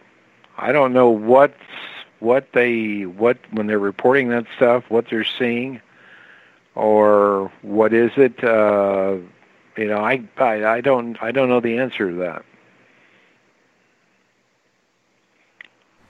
it's one of those speculative questions I get, you know, and it's hard to to really You figure. can't believe you can't Yeah. you, you can't nail it down. You know, there's no way to nail that down.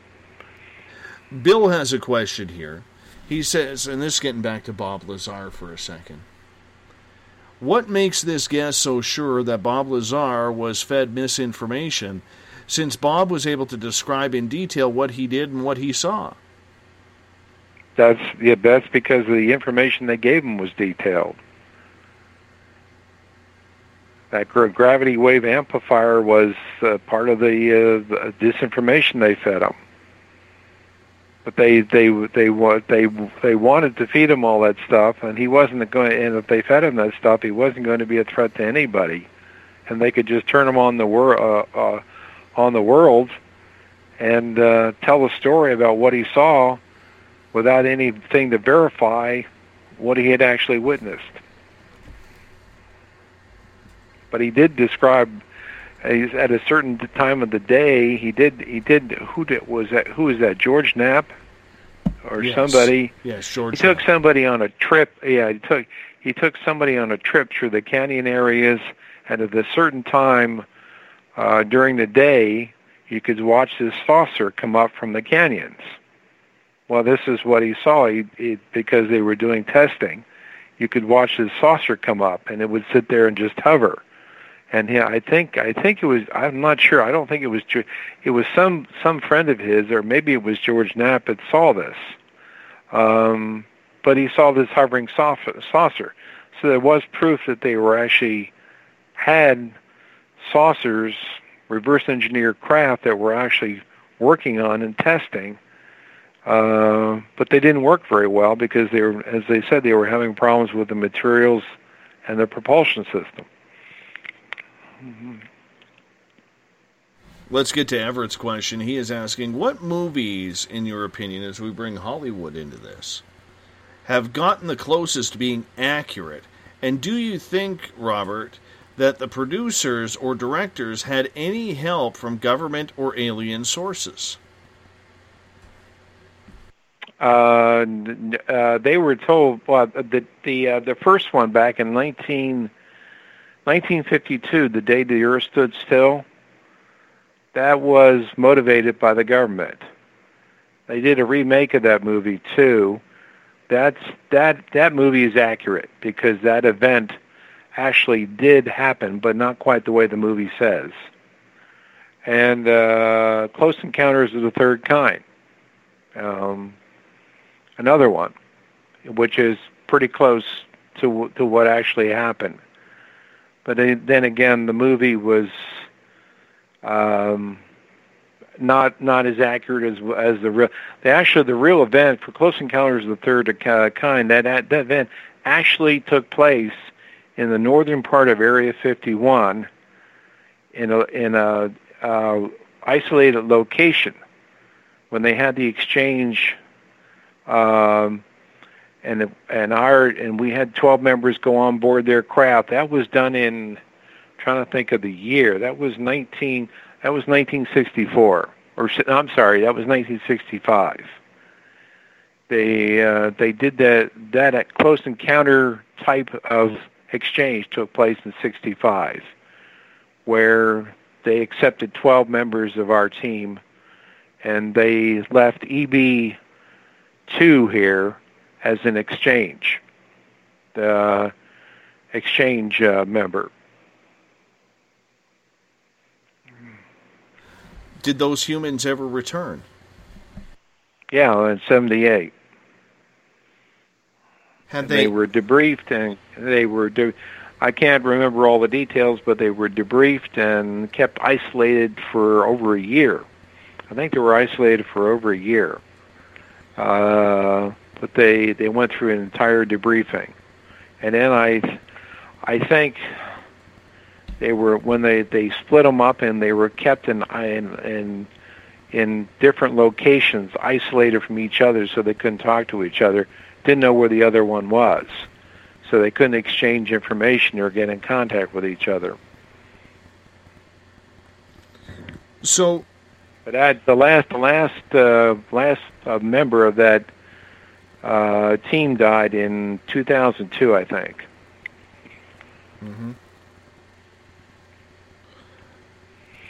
Were they kept in isolation pretty much for the rest of their lives, or were they allowed to go back out into the public? Uh, well, no, they could they could go out into the public, um, but uh, by that time they could they didn't know e- they didn't know where each of the other members were, so they couldn't do it as a team or two at a time or three at a time. They had to go on their own and telling telling their story to whoever'd listen, but then nobody believed it. Nobody believed that story. How many of them ended up in some sort of psychiatric facility? That I don't know. Have you ever had a close encounter of the third kind? Um, yeah, in your bedroom. Yeah. Yeah, that. Uh, well, I've had a ship land very, very close to me, within 150 yards. And I'll tell you, if it happens again, and I don't know if it ever will, but if it does happen again, I will get closer to it. Not. I I had I had one I had one in my backyard here in August 2012 that was a lot closer than what what would you say 150 yards? Yeah.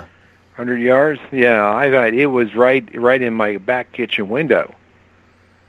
Right out there in the trees uh on the park uh just beyond my car in the parking lot. And it was sitting there hovering in the trees. How big and was it? it uh, just it uh, just flashed. Oh, I don't know. It's a kind of um, oh, it was hard to, with the bright lights it had on. It was had white, blue, and uh, I think it was white and blue lights, and it was flashing the lights so around. For a while, I thought for a few minutes I thought it was a helicopter, but it wasn't a helicopter. I could see the metallic surface on it. It had a grayish metallic surface, and it just sat there and floated, and it just floated back and forth like UFOs usually do. They just float on you. That's uh, then the floating is the anti-gravity. The anti-gravity makes it float, and it just floats. And it was just sitting there flying. And I watched it for 20 minutes. Uh, I get. I guess I could have walked up to it, but I didn't want to take any chances. I didn't want to get abducted. And as, as I know, if I got too close to this thing, I would disappear. I know that feeling all too well. Uh, so I kept my distance. Eventually, after about 20 minutes or so, it just it just disappeared, just whipped up and disappeared. But that was in that was in August 2012. See, my close encounter happened in March of or April 10th of 2014.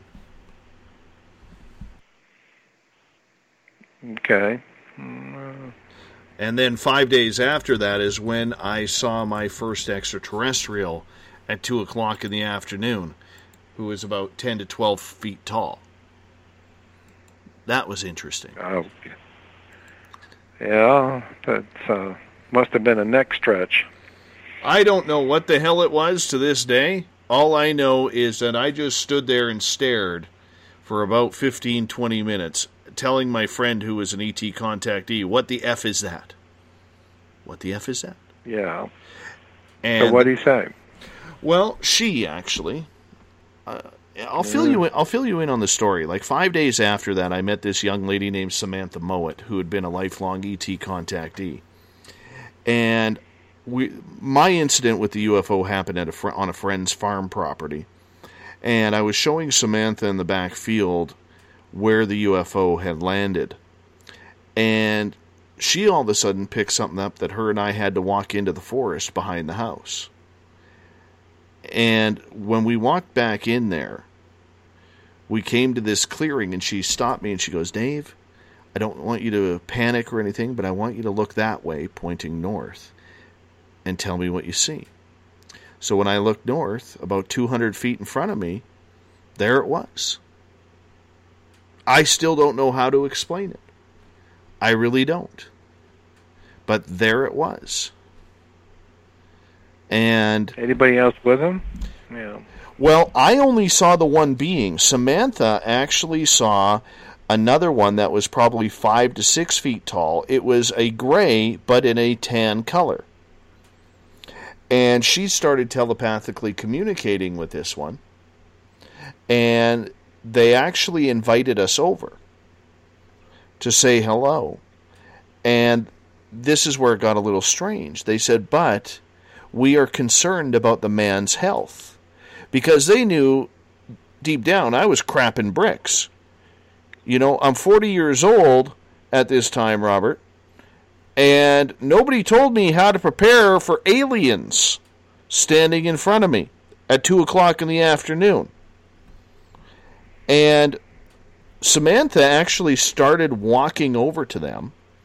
And I said, Don't you leave me here. I said, Because I'm not going back to the house without you.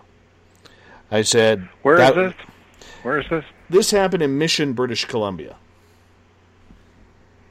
How far away is that? Uh, from where I am, about four and a half hours south west. Okay, so you were pretty pretty much up country then. I was about an hour, hour and a half east of Vancouver. Oh, okay. Yeah, so So you were in a very very iso- very very isolated area. at where the farm was, yes.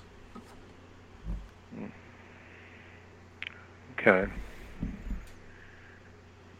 Because you, uh, you, so those because those things usually happen in isolated areas. Yes, and, and the weird part is there was there's two airports. You have the flight path coming east to west behind us in that town. Okay, that is traveling to Vancouver, and in front you have the jets taking off from Vancouver, going west to east. There's also another airport very close that has a lot of air traffic as well, from civilian craft to airliners and even some military at times. And the skies were, you know, anytime in the sky there, you could usually hear the buzzing of an airplane somewhere, but the skies were absolutely silent while this was going on. It was the strangest thing. Yeah, it's sort of like a cone of silence.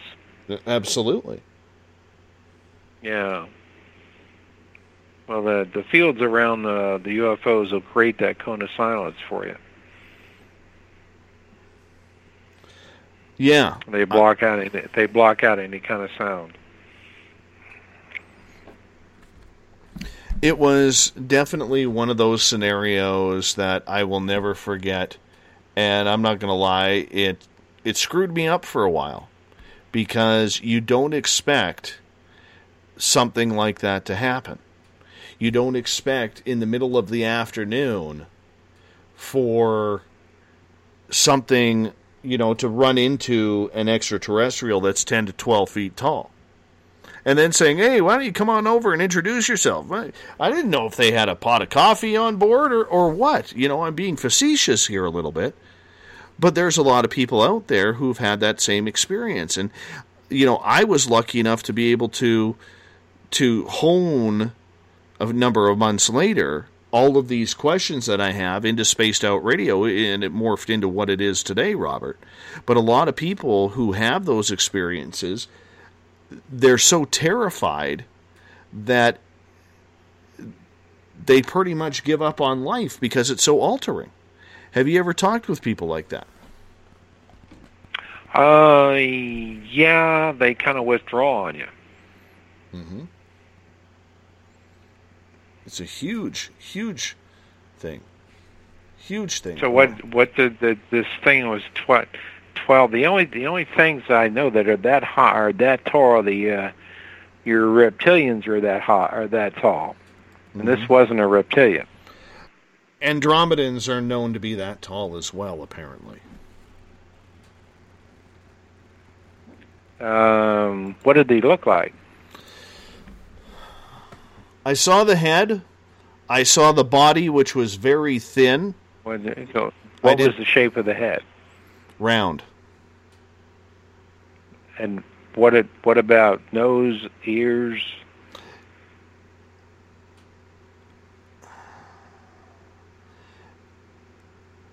I think I was in too much shock to get that much to get that picture.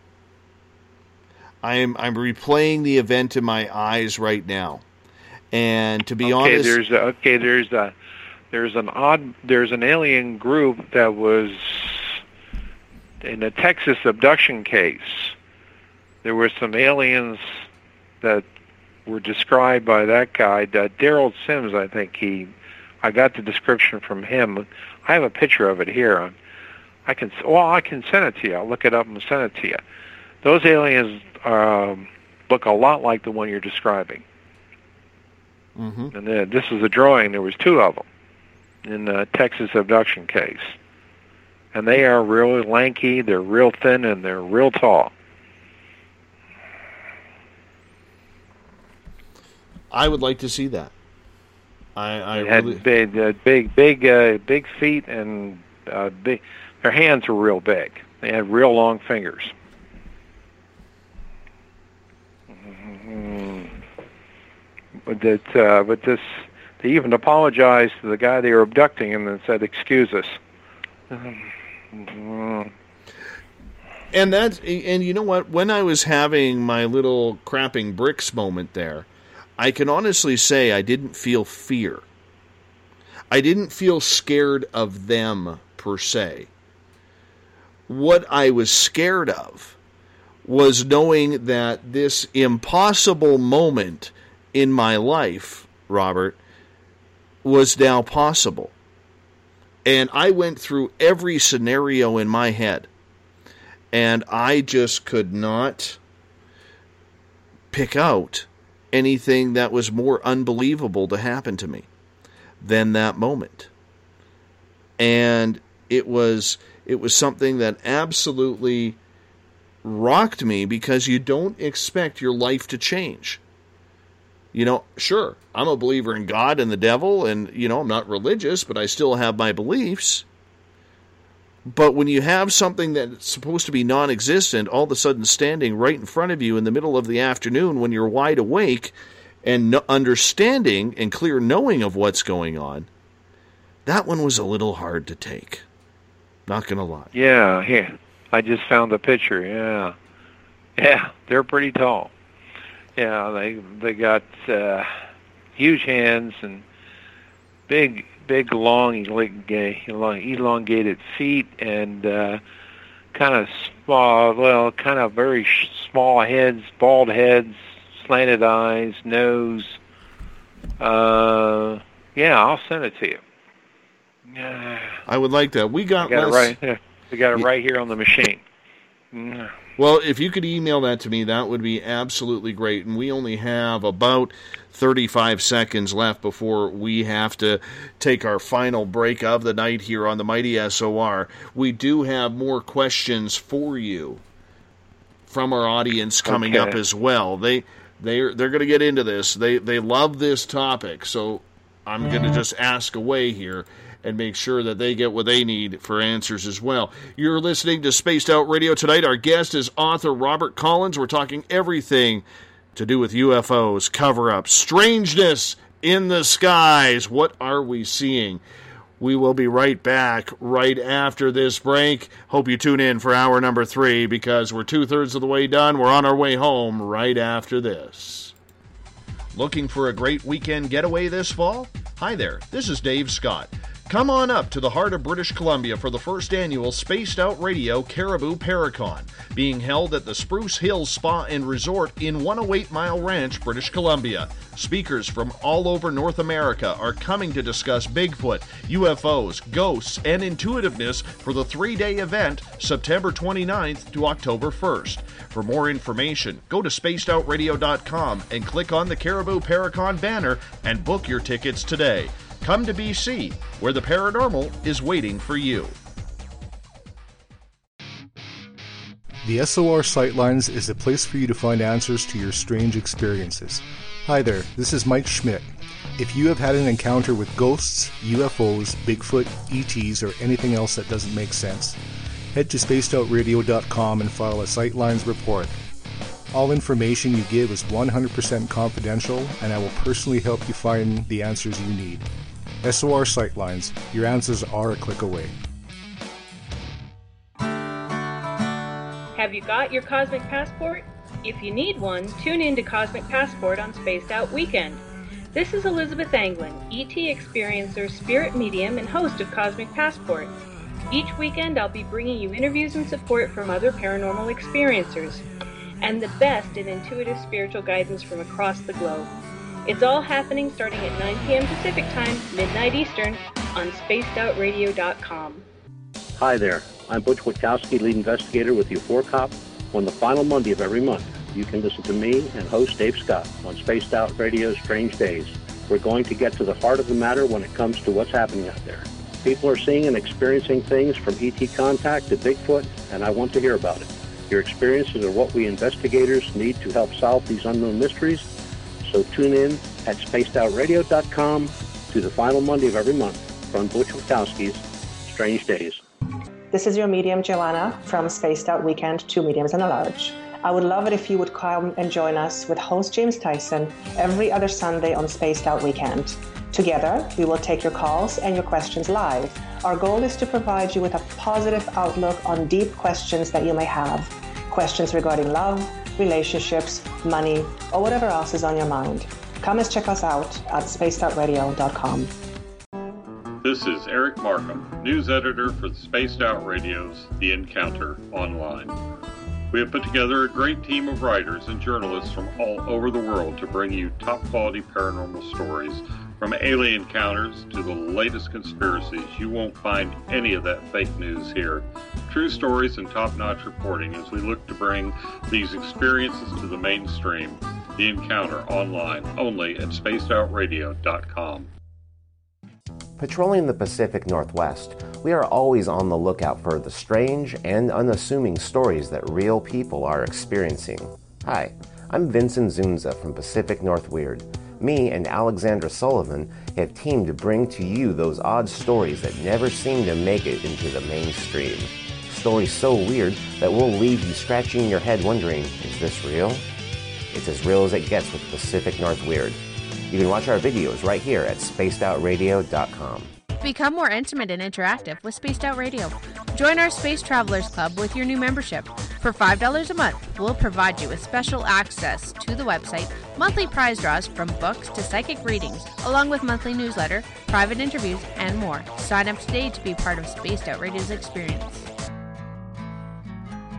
Looking for a place to advertise at a very reasonable cost? Look no further than Spaced Out Radio. SpacedOutRadio.com has an advertising tab that you can click to check out our daily, weekly, and monthly packages to play on the radio, or our website, including social media.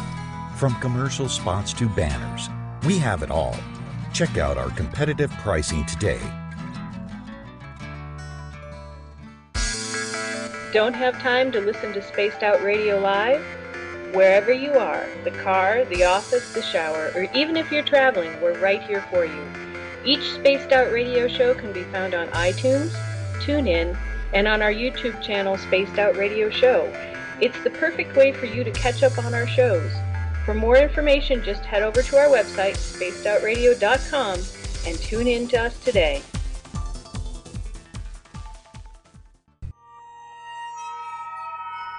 You hear footsteps in the empty room above you. A rocking chair begins rocking by itself. Don't be afraid of the things that go bump in the night. Reach for Spirit Storybox, the iPhone app the Huffington Post UK called the only ghost hunting app you will ever need. Spirit Storybox. The spirits are telling their stories. Are you listening? Strange creatures lurking in the night, the sounds of wood knocking in the forest, odd happenings right out of a fictional world. These are the reports I love. Hi there, this is author Ronald Murphy, and I would love it if you join me and Spaced Out Radio host Dave Scott the second Wednesday of every month on our journey into the unknown land of cryptozoology at spacedoutradio.com. From Mothman to Frogman and everything in between. Hey, they don't call me the crypto guru for nothing. Did you know that Spaced Out Radio runs seven days a week? Hi, it's James Tyson from Spaced Out Weekend. Every Saturday and Sunday night, starting at 9 p.m. Pacific, midnight Eastern, you can join me and my guests for some great chatter about what's going on out in the universe or even in that dark part of the basement you really don't want to go back into. Well, let's find the answers to your experiences together. So come on up to Uncle Jimbo's cabin on the weekend. For more information, look us up at spacedoutradio.com. The views and opinions expressed by tonight's guest and topic of discussion do not necessarily represent the official policy or position of Spaced Out Radio, Spaced Out Weekend, Spaced Out Radio Limited, its hosts, syndicated carriers, or anyone associated with this broadcast. You're listening to Spaced Out Radio with Dave Scott. Follow Dave on Twitter at Spaced Out Radio and hashtag Spaced Out Radio and on Facebook's Spaced Out Radio Show. Now, back to the program. A child grew up too fast, went running wild. Now we don't know who to pray to anymore. Welcome back to the final hour of Spaced Out Radio tonight. I am your host, Dave Scott. Great to have you along for the ride tonight. Tomorrow night and Sunday on the program, we have Uncle Jimbo James Tyson and Elizabeth Anglin, who are here for Spaced Out Weekend, starting at 9 p.m. Pacific, midnight Eastern Time. I will be wandering off into the wilderness to find my Zen, my Chi, and maybe Sasquatch on Sunday.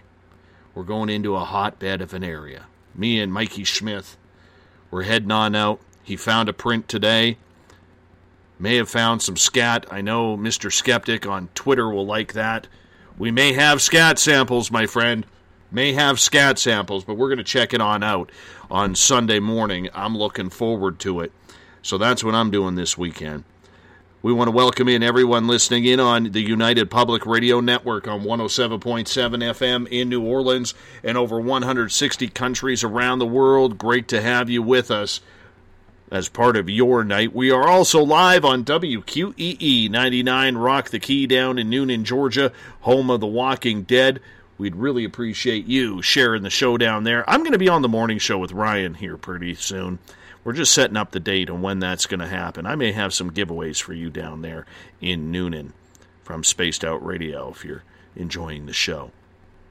We're also live on KTLK, The Fringe FM, Renegade Talk Radio out of Las Vegas. And if you're listening in on Revolution Radio, remember the Double R Machine is a donation station financed by you, the valued listener. Head on over to freedomslips.com and donate today. Bill Cardwell has set the password for tonight in the SOR Space Travelers Club. Podobrom hydrosis. Podobrom is your password. Make sure you use it wisely, space travelers, as Bill sets a password each and every night right here on the mighty SOR. Now, if you want to follow us on social media, you can do so on Twitter at Spaced Out Radio. Use the hashtag Spaced Out Radio if you want to connect with me live during the show. Give our Facebook page a like, Spaced Out Radio Show. You can tune us in on TuneIn. Follow me on Instagram, Dave Scott SOR. Find us on iTunes, and our website is spacedoutradio.com, where we have a plethora of features for you, including joining the SOR Space Travelers Club for five bucks a month. You can read up on our news section, The Encounter Online, put together by Eric Markham and Everett Themer. And you can head to our Spaced Out Radio store where we have some swag for you to pick up Spaced Out Radio t shirts. You can get a poster, stickers. You can also pick up VIP tickets for the first annual Spaced Out Radio Cariboo Paracon being held in 108 Mile Ranch, British Columbia at the Spruce Hills Spa and Resort. Up until July 31st, you could get a 10% discount on your VIP passes, which will give you access to everything we do during that great weekend. Come hang out with the weirdos here at BC and Spaced Out Radio. We definitely want to hang out with you. For the final time tonight, we introduce author Robert Collins. We're talking everything to do with aliens and your questions as well. Robert, welcome back. Oh, Harrow, I guess you're back again. I am. I am. And you are too, my friend. I, I've got a, a plethora of questions from our audience for you that I would like you to answer, if you don't mind. Because we like to get their involvement. Yeah, check your check your email now. I will. I'll check that Oh, okay. here, here momentarily. But while while uh, while I'm checking my email, I'm going to get to Daryl's question here, and she is asking, "Did you know Ron Gardner, now deceased, who claimed he knew J. Rod the alien? Was he credible?" Oh, yeah. I think I remember that guy. Yeah, I'm I'm not sure. I really don't know a lot about him. I don't know him. Um, I can't really say, um, you know, what he saw, or so I don't know if he's credible or not. Second part to her question What do you think of Steven Greer and his claim that the powers that be will stage a fake alien invasion to gain control of the masses? Uh, uh, baloney. Steven Greer is full of those kind of stories. You know, the government is creating all the abductions that get reported and uh, running around in these uh, reverse engineered craft and uh, abducting people. I mean, he's come up with that story too.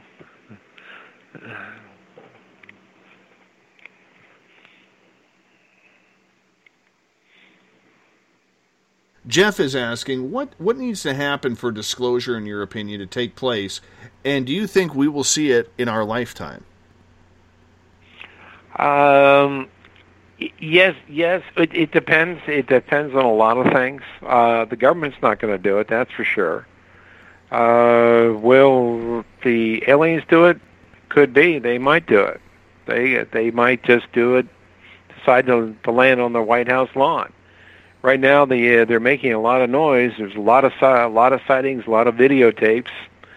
So they're doing something. What do you think of Stephen Hawking basically saying that we shouldn't be sending out signals to try and find extraterrestrials because it could lead to the end of mankind? Uh, it's too late. They're already here. So why do you think so many scientists like Hawking refuse to acknowledge that? because they're they got blinders on. Your most well, you know, what do you say? The m- most renowned scientists in the world have got blinders on. They're obviously not looking at what we're seeing. So how can you miss that? But they do. Ex- explain that? There's no way to explain that. Let's get to They're Bill's just refusing to. They they just refuse to accept the UFO evidence. Why do you think the majority of scientists are really refusing that evidence? Do you think it's because places like SETI, places like the United States government or whom whatever government around the world just continues to claw back. NASA continues to fudge film and photographs. Eh, do you think that's the reason why they're not believing, or do you think it's just a stab, stubborn attitude? Um, yeah, stubbornness and just a refusal to accept what everybody else can see. I mean, how do you else do you explain that? That's beyond explanation. Why why do people do what they do? Um, Right. Let's get to another question. This one from Eric. He is asking How many races do you, Robert, know are here right now? Uh, trying to figure them the. Uh, last time I was told there are nine, nine races, nine races have visited this planet. That doesn't seem like a lot. Compared to, I mean, some some people are saying there's 50, some are saying there's up to over 100. Well, sorry, I'm not in a race here. No, Uh, very understandable. Uh, getting to Uh. Daryl's question, she says, "How many already control the government, or are working side by side with them?" Um, probably next to none. The the hybrids are hybrids. They they don't fit in with the rest of the human population. So, do you think there is a giant hybrid population on Earth? Uh, could be. I know the underground facilities they've got what um, what uh, are pretty big, from what I understand. Um, there's a what's that? What's that island off the coast of L.A.? Uh, Catalina. Catalina. Yeah, there's a underwater base there. Because um, because uh, my my friend Bobby Morrison reported going there. That's one of the places he reported going to, and it's deep deep down underwater, and um, described the facility as huge. It's ma- it's massive, and uh, UFOs have been reported coming out of the water near Catalina. I think if you check it, check the reports. But I think, but anyhow, that's one base, and they have a couple on the on the uh, planet here. So do you, You go to you could they they they don't require doors.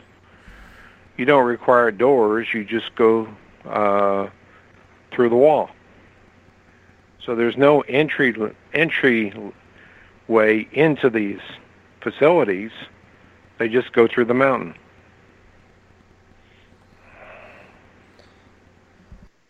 That's strange. That's strange right there. Let's get to another question here from Bill. Robert, how could you be so sure it was an alien craft you saw in your backyard? Uh, because I saw the surface of the craft. No, no motor noise, no nothing. Totally silent. How big was it? And it's, uh, oh, that's a good question. With all the bright lights, it's hard to make that estim- estimation because it was, um, geez, um, must have been at least, oh, 20 feet overall size. If I would put a circle around it, I'd say about 20, 20 maybe 25 feet. That's a pretty big craft to be that close to. Yeah, well, it was right on top of me. But we had felt no threat. It, I didn't. There was there was a guy. Uh, I had a witness to that guy next door and a neighbor, who was sitting there drinking beer, watching this thing. Oh wow, wow. but uh, there was no threat. It was wasn't threatening at all. Very ca- very casual. Claudia is asking, saying, Robert, you don't seem to get very excited about abductions. Are we watching, are abductions or watching ships? Have you had, besides this close encounter, many other encounters with craft? Um, no, starting with uh, starting in 2011. I started getting I well back in 2011 I got real excited. I've calmed down quite a bit.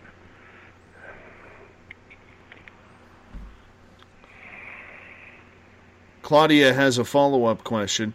How much longer do you think the government can keep denying aliens and UFOs when the population seems so ready for contact? Um, I, I, I, that is un, that is so unpredictable. All I know is the I can is the behavior, and the behavior, and the behavior says they're getting tighter and tighter when it comes to anything. They're not. They're trying to. They're trying to shut it down. As I said in in in 2016, Obama spent 36 million dollars shutting down all the FOIA requests. 36 million dollars. That's a lot of money. Mm-hmm. Do you think this they are shutting it down because of the fact that they are so much pushing the military industrial complex to keep it going? Um, no, no. I think it's more. I think it's more fear than anything else. I think it's it's just a lot of fear, and uh, it it's there. There is the military-industrial complex. Uh, it is the priority uh, program um, uh, that um, these companies want to keep the technology uh, to simply make money. You know, it's just that simple. Do you see then a day where, like you've said a couple of times on this show, that the aliens just made land on the White House lawn? Or is that just way too conventional of thinking that it would be that easy? No, that would settle everything. That would say if they did that, that would settle a lot of things. I mean, there you can't cover that up. Do you then think that we have been able, like a lot of people suppose, to build a secret space program where we have traveled further than what NASA admits to? Uh, no, if we did, we wouldn't. We wouldn't be spending three billion dollars on the um, on the Orion rocket program. Mm-hmm. Well, that money could if be. we had all that, if we had, if we had, if we had things like that, we wouldn't spend billions and billions every year on space programs that don't work right or or wouldn't go anywhere if we had any such technology. That's I'm just using con- this common sense. Mhm. Yeah. when it comes to the private market on space exploration, we've seen a lot of rockets blow up. We've seen a lot of failures. Elon Musk is having a hell of a time trying to get a rocket off a launch pad. Do you think that this is some sort of sabotage by the government to keep them to keep us on the ground, or maybe extraterrestrials? Uh, say that again. Well, in the private race to get up to into space, we see companies like Elon Musk, okay, and gentlemen like Elon Musk putting billions of dollars into rocketry in order to launch craft into space. But it seems like there's always some sort of catastrophic failure that they can't get off the launch pad. Do you think there is some sort of sabotage going on by the government to keep us grounded, or maybe the extraterrestrials? Uh, no, I just think that the government the government will do handstands before they say anything. It's like the the left uh, the left is doesn't know what the right's doing, or the left doesn't agree with the right. I don't. Uh, they're they're doing handstands to keep this stuff covered up, but I don't think they're sabotaging anybody. Uh, if the, if they could get get the collective consciousness of uh, all those scientists and engineers working on the programs that Los Alamos and Area 51 are working on, we might have a starship. But if they keep it covered up, it goes it's going to go nowhere. Instead, we could scrap all the rocket programs and build things that fly at the speed of light. I mean, that's just common sense, right? So, from from your experience in talking to people, how far away are we from actually getting to that type of technology? Uh, right now, uh, pretty far. We don't have the expertise, and everything is kept top secret, uh, compartmentalized, and highly or, or highly classified. And if you do that, you shut down all the research.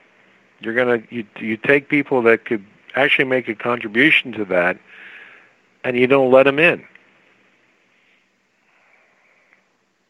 What then are your thoughts on Robert Bigelow and his aerospace program? Oh, I think he's a good guy. I, I like Bigelow. He's he's very interested in UFOs. Do you think And he? so do you think he gets a little I bit think of a bad uh, name? given the chance, yeah, given the chance, uh, and uh, you told him a few things, he might pump his money into a lot of things that he wouldn't normally do. But you've you've got to get this out to, you've got to give the the uh, public, you got to give the scientific establishment access to the technology for them to do anything. And the people out there, which have who have all the money, could actually do things probably more than what the government could do. You have all those scientific minds thinking about um, reverse engineering all this technology. Right. But that's but that's not happening. But I'm looking at reality. Reality says they're trying to snuff out disclo- any kind of disclosure, and then you got all these UFO sightings going on. Just the opposite of what the government's doing. Eric is asking, do you, do you think that the Orion program could be just a smoke screen to hide black budget programs? Um, well, you could say the shuttle programs was the same thing, but you're spending billions and billions. Well, how many billions did we spend on the shuttle program? You're spending billions and billions and billions on these shuttle programs, and now the Orion space program. Uh, where are you going to get money? If you do this, where are you going to get money from? If you keep doing doing all this stuff and, and do, building all these rocket programs and doing all these things, where are you going to get money to work on your other programs?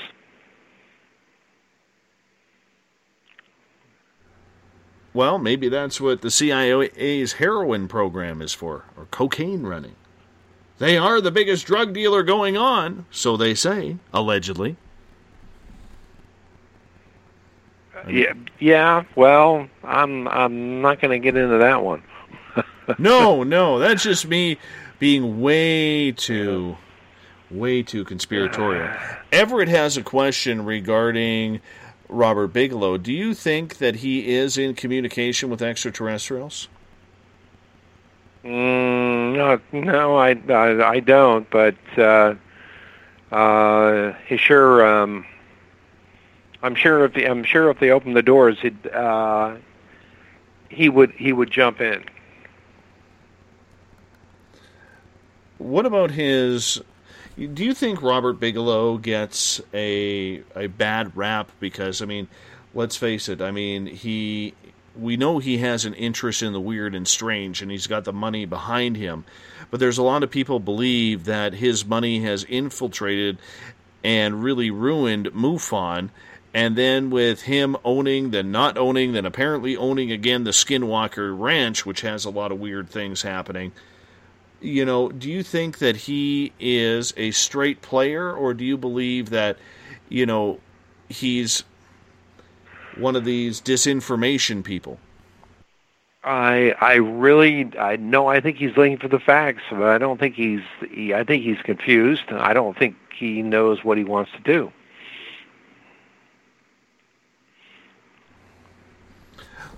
Asking about the underground bases earlier on, do we know how many underground bases are around North America? And if so, how they were built? Uh, which which which alien? Yes, alien bases like the one near. I don't know. Ed, well, there's been up in Washington State. There was under humming, humming heard coming from the underground areas in Washington State, wasn't there? Back back back in the what was that? Back in the 80s. That was back in the 80s. Where those humming and buzzing noises sounded like machines were operating from underground, and nobody knew what they were. Well, there you go. There's also been that humming north of me as well. In a town Yeah. called Vanderhoof, yeah. Yeah, Yeah. then there could be something there. Sure. Abs- What do you think that that humming is? Do you believe it's alien? Do you think they're drilling underneath underworld caverns to expand their bases, or do you think it's more like tectonic plates that are shifting around? Uh, te- tectonic plates wouldn't, uh, to my knowledge, don't cause humming.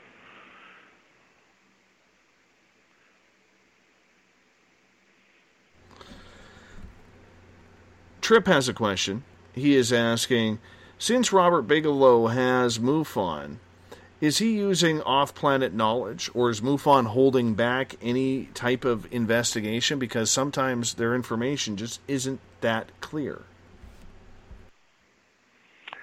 Uh, I don't have any idea how MUFON operates, and I don't know what Bigelow does with MUFON. Uh, I don't, I don't keep, I don't track uh, Bigelow. I know he wanted to buy the, uh, he wanted to buy the Stardust Ranch a couple of times, and somehow that fell through.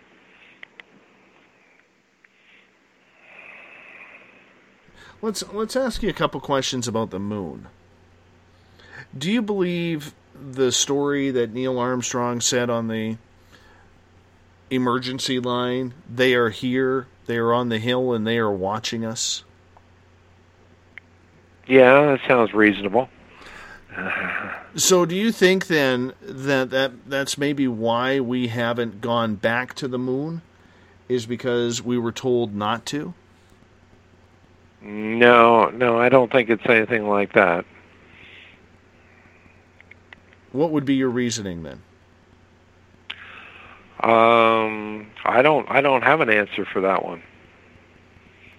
Mm-hmm. It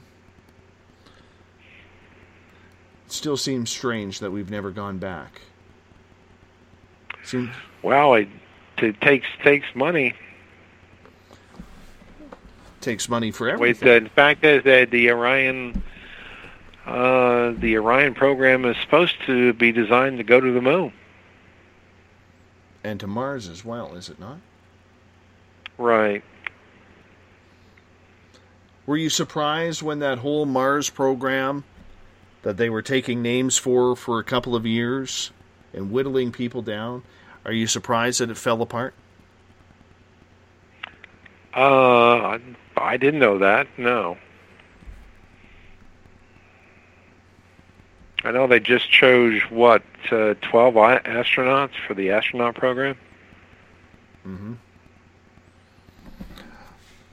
Let's get to a question from Everett here. He says, We have talked a lot about aliens being here, but what is your view on the secret space programs and whether or not humans have bases now on places such as the moon or Mars?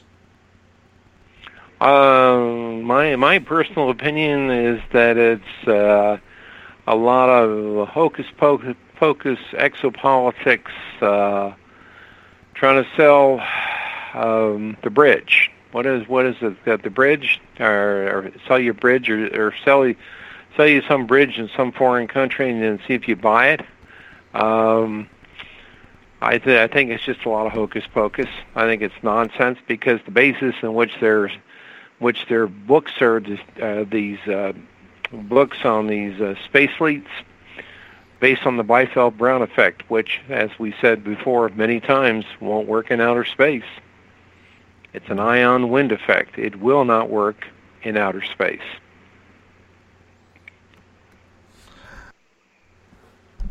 Eric is asking, What do you think, Robert, of the Gordon Cooper claim that he filmed a disc shaped craft landing? Um, it sounds credible to me.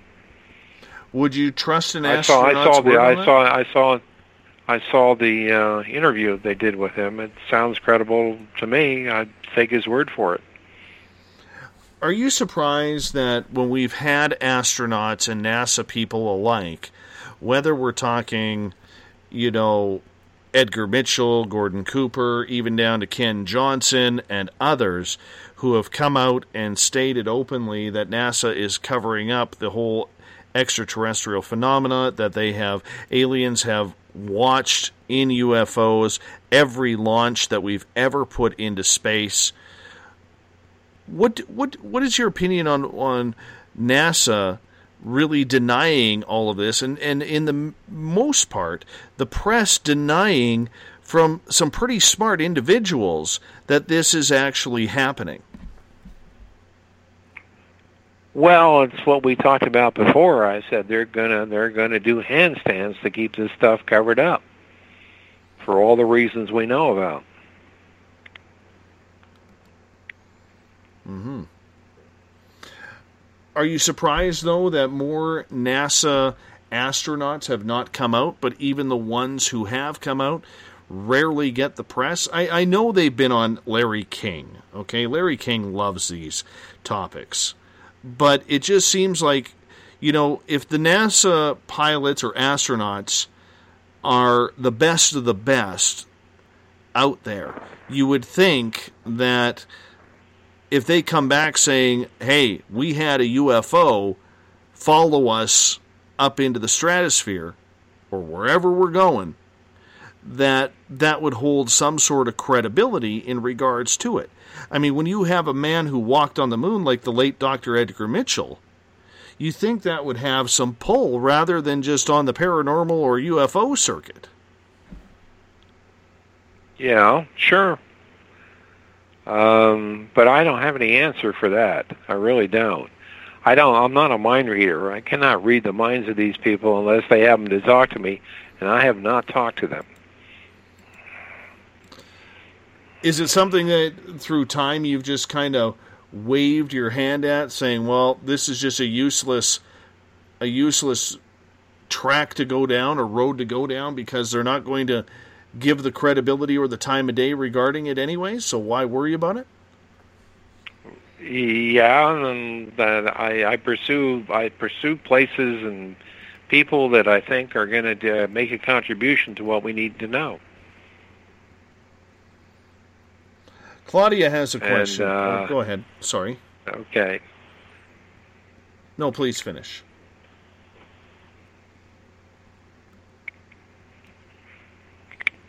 Okay, Joyce has a question here. Joyce is asking Do you think that aliens want to have their existence acknowledged by humans?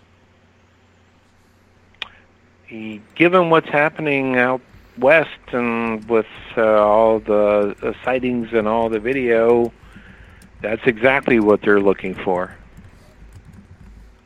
So, why do you think the aliens, and, and this could be a hypothetical question, why do you think that they want to acknowledge that they are here? And why do you think they're being stifled? Uh, it's a, it's a goal. It's uh, I guess they they think that if they get cooperation, they'll establish. A, uh, they'll they'll get the trust with the population, and they're they are if they didn't want something, they wouldn't be here. Obviously, they want something. What it is, I don't know exactly. It could be they're looking for genetic material. I don't know.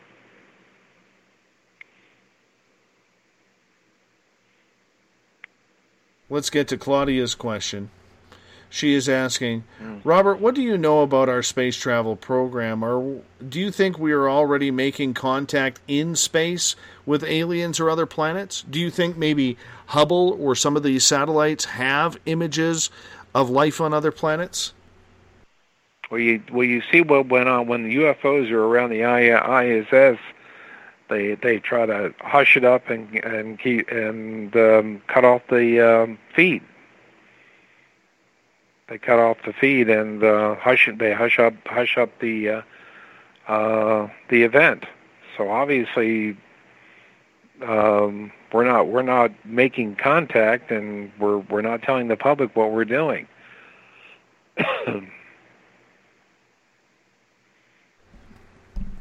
How do you feel about the fact that one day aliens just may say, We've had enough, and here we go? Yeah, well, that's that's your White House. Does it have to happen in America in order to get full disclosure? Like, what if it happened in Canada, Mexico, Spain, Australia? Could be. Uh, I don't know. You're uh, d- d- d- far as things that could happen. You know, it's just uh, speculation. I can't. I, I don't. I don't have answers for those things.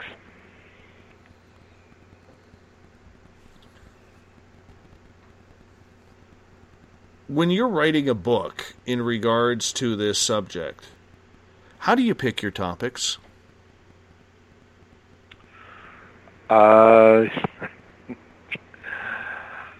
uh, that- because those are the prime topics that are covered in many other books, and uh, I just happened to pick those topics.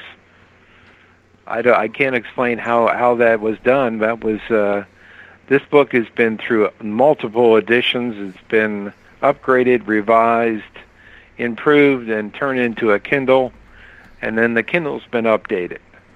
So it's been through multi stages of uh, of uh, improve, improvements over the years, and uh, and you're talking it it was the first edition came out in 2005. So now we're in the Kindle edition with the third edition and uh, revision number one, two, three, four, and it just got updated again with uh, uh, FOIA. So I, it's uh, that that's it's a process. It's a it's a long process that this book has been through. I don't do multiple books. I do one book and I update it. So, when you are updating your book and you're going through FOIA, how easy or difficult is it to get information that you require from the Freedom of we Information? to, we talked we we we t- we uh, we talked about uh, Tim Cooper and the problems he is having at the CIA, and the documents are there. I just can't get them released.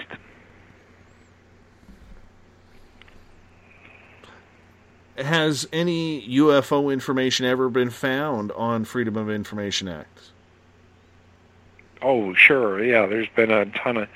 Uh, Bob Wood has a lot of it. And so it's all in the MJ12 documents.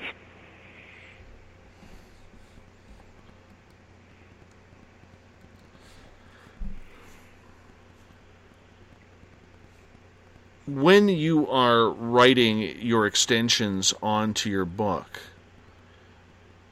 as you say, it keeps on going and going. It's a never ending story here, which is kind of cool, to be honest with you. How do you stop from repeating yourself because there is so much repetitive information in this field? Uh, because everything that's re- that's revised the book is new. It's not it's not repetitions of anybody else's information.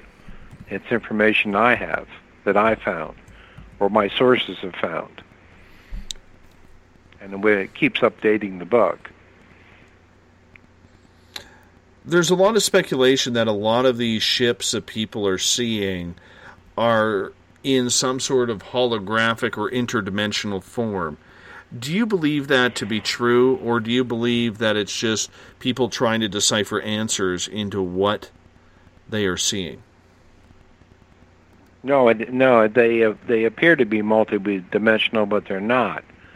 Uh, these UFOs are right over our head right now, any all over the country, all over all parts of the world. They're but you can't see them. They're stealthy, and when they come out, you know, you know they're there. Anytime in this in my house, I walk outside, and it, tomorrow I can do this tomorrow. Uh, go outside if it's a clear day, and uh, shoot a certain area of the sky. I shoot, and UFOs will show up, and they show up each and every time I do it. Mm-hmm. So each time I go outside, I can shoot UFOs over this house. I was, you know, so they're there. You just can't see them, but they come out for the camera. Do you believe then that there are actual people out there who have the ability to summon UFOs? Well, it's the it's not in my case it's not summing is I got something in my right hand which tells them I'm here. What's in your right hand? Uh, it's a little, little thing I got back in January 2011 called an implant. Gotta love those. It's been there for been been there for six years. Yeah. Have so I I I could I keep it because it's a it's a good it's a good it's something to play with and learn how to use it. Is it one of those implants that moves on you? No, this one doesn't move. It stays where it's at. It hums. It does hum though, but it stays where it's at. And it, and it's not. It doesn't. It, it's not an EMF. It doesn't. There's no detectable EMF signal coming from it. I'm implanted as well in the back of my head, and usually when I start talking about it, it starts to vibrate. Feels kind of cool when it does. It's weird. It, it- it's almost like it, it likes to be acknowledged. As strange as that sounds. Yeah. Well, this this thing buzzes in my hand, but I mean, I just I don't really. Uh, I don't really pay attention to it too much. Fact is, most of the time I don't even know it's there. Claudia has a question for you. She is asking. She is wondering if aliens and their ships shown to us in holographic form, and wondering if they know how to, if they, as in the government, know how to do this. What do you think about that idea?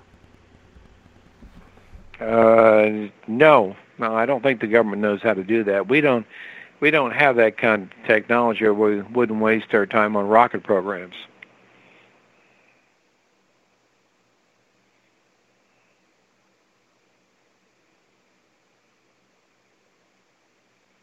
Eric is asking, do you think that the UFO aliens are a modern version version, pardon me, of the Middle Ages or where we were in the past? What we are seeing today? Say that again. What we are seeing today with UFOs and aliens, do you think they are a modern version of the Middle Ages? Like a lot of let, let me Eric, I'm not getting your question here. Um, that's what happens when you read the questions cold. Do you believe they are a future of us, or do you believe that that they are an entire different species? Oh, ti- entirely different. Yeah. Um, from what I've seen, that if you look at the Eisenhower, there there's a good Eisenhower, the uh, EBD, the Eisenhower briefing document. You've heard of it, right? Yes. Okay, if you look in the uh, in the well, I forgot what page it is on on the descri- physical description. Um, I said um, the uh, initial autopsy results. They they they have they have two two eyes, two ears, a nose, and a mouth, two legs, and an arm. But that's as far as it goes. Their internal biological evolution, their internal organs are completely different than ours is. So we didn't come from the same species. They're two, two different. We're two different species, and they're very, uh, as far as the concern, the the two arms, two legs, as far as it goes. The rest of it is alien. You got to remember that it's alien, Do you think then and that it acts and, be, and it and it acts and behaves very different than humans. It's alien. Anytime, the, anytime you ever get ready to think you're going to meet one of these things, remember it's alien. It doesn't act like us. All right, I, I misinterpreted Eric's question. He's saying what he's asking is if the stories people told in the Middle Ages about fairies and the like in the past were Oh, their okay. attempt to describe extraterrestrials. Oh, sure. Yeah, I yeah, sure.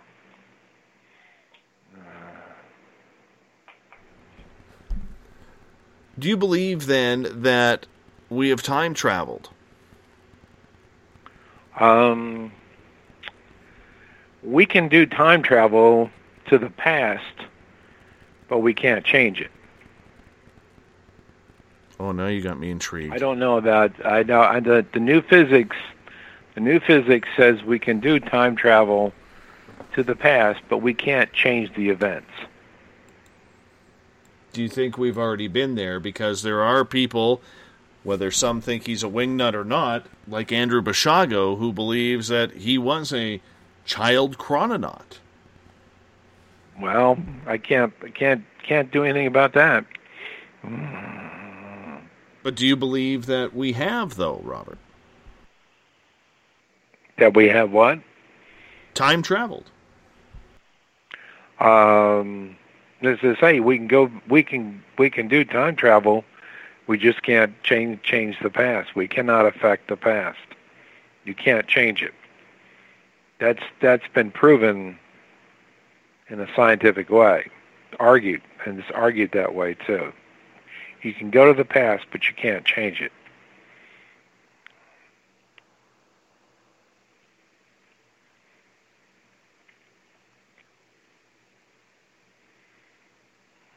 Where where are we setting this up? Is if it's happening now? Is it set up somewhere in Area 51 where we're sending people in the past just to check it out? Um, I I don't have any knowledge of that. All I know is the what the theory says. BTO is asking, what is your perspective regarding the current state of exopolitics? Uh, I don't know. I don't get involved in that. How come? because I have I don't have any interest in exopolitics.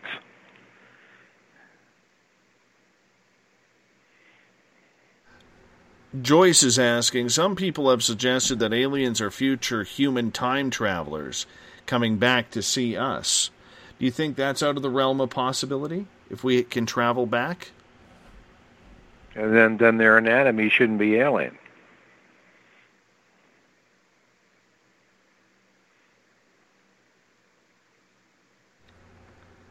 Or is that just a, an advanced version of us?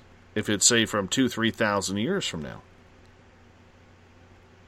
Well, I don't know. Back going back uh, 300, uh, going back to uh, uh, 300,000 years, humans still had human anatomy.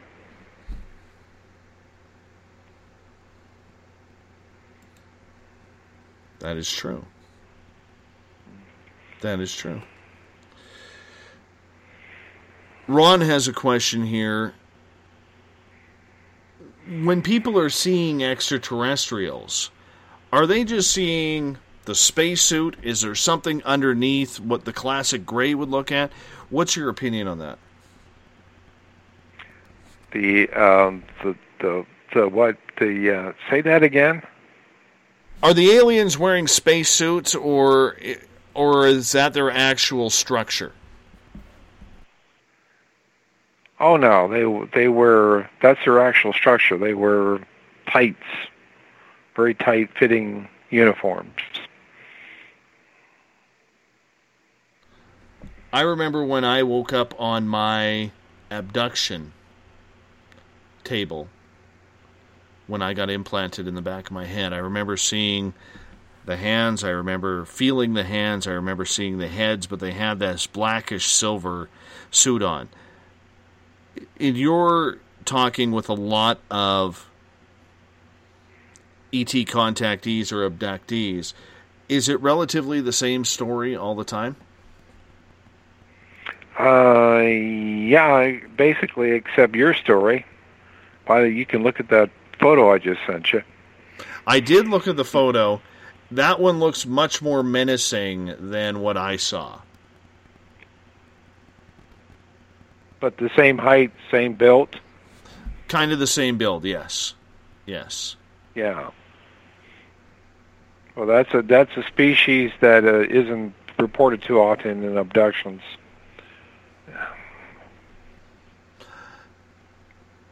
Claudia is wondering if you have information that you will never share publicly due to your own protection. No, uh, I I have no secrets here. Right. Trip is asking, do you think off-planeters use some sort of cryogenics when they travel light years to get here? No, because if you're if they, they can they can do uh, at at warp speed, which you were talking Star Trek stuff. At warp speed, you can get to a star system in a matter of weeks. But It doesn't take hundreds of years. You're talking moving at many hundreds and thousands of times faster than the speed of light. Do you believe Well, in that's that that that that's what the um, that's what the if they can get it in a functioning uh, reverse engineered craft working right, um, it will be able to move at warp speed. In other words, it has warp drive. Anti gravity will give you warp drive. Eric is asked. you got Go ahead. uh, yeah. Eric is asking, what is your opinion then on the whole ancient alien theory? Um, I guess it's uh, it seems a lot of it's probably true. I would imagine.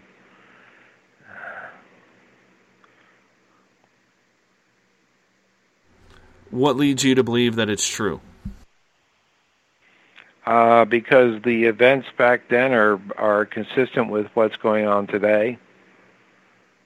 The sighting events and uh, descriptions are pretty. In fact, is if what what is it? The Egyptian. What is it? The Egyptian hieroglyphics. If you look at some of the figures in those hiero, hi- in those uh, pictures on those tombs in the Egyptian tombs, you'll see a lot of them look like the big bug-eyed critters we see today. Same thing, same identical. Eric is asking, how do you think they get past the relativistic effects of faster than light travel? That's because you're moving in a in a warp bubble. It's called the Alcubierre warp drive, and it you can look that up on the internet. And it comes from general relativity, and uh, it, uh, Einstein's general relativity, and Alcubierre developed it into a uh, took general relativity and and created that warp drive concept from gen, general relativity. So that uh, st- uh, you can if you have uh, if you can if you can create and control anti gravity, you can move a ship at many hundreds and thousands of times faster than the speed of light, and you'll get there just like you do in Star Trek. I believe that. I, I do believe that that you would get that that the stars aligning and becoming just this big white tunnel. That would be interesting to see. That is for sure. No, it, it the the the negative energy negative energy creates the warp bubble. Anti gravity is negative energy. It bends space time. Uh, it folds it inside out. It's different. It has the opposite curvature of gravity. It bends bends space time inside out, and that creates a warp bubble. And inside this warp bubble, the uh, will move. The warp bubble itself moves at many hundreds and thousands of times faster than the speed of light. But the ship inside the warp bubble stays stationary. So the field around the craft is what moves you at light at many hundreds and thousands of times faster than the speed of light. But your craft itself stays stationary inside the bubble. hmm Do you believe, or what is your opinion on how far away we are on this planet from finally getting to that point where we will have an understanding of that type of technology to use it for our own benefit? We just talked about all that before, remember? Well, I understand that. Yeah, we we we talked about all that before. Um, about getting, you know, cooperation and opening up programs and uh, getting rid of the secrecy and you know putting all these hundreds and thousands of people to work and I'm sorry scientific minds to uh, to participate in this big huge project that would take it would it would probably be as big as the Manhattan project to get this they get, get something that functions and works and moves at moves at warp speed. Eric Cooper wants to know Do you think the aliens are using wormholes in order to get here? Yeah, sure. That's negative energy too. It takes neg- negative energy to open up a wormhole. Well, my friend, we're at that time. We are at that time. Would you love to tell our listeners where they can find your book? Um, it's uh, up on Amazon. You know, it's uh, called Exempt from Disclosure, and uh, um, and it's been um, radically updated and, and improved from what it was. But uh, as I said, um, Dave, it's only it's only one book, and it's the only book that's going to uh, be there, and uh, so I'm not into publishing multiple books, just one book, and it's and as I said, it's it's it's radically improved and updated, and um, um, it's even cheaper than it used to be. All right. Thank you so much. You can find that on Amazon, on Kindle, everywhere.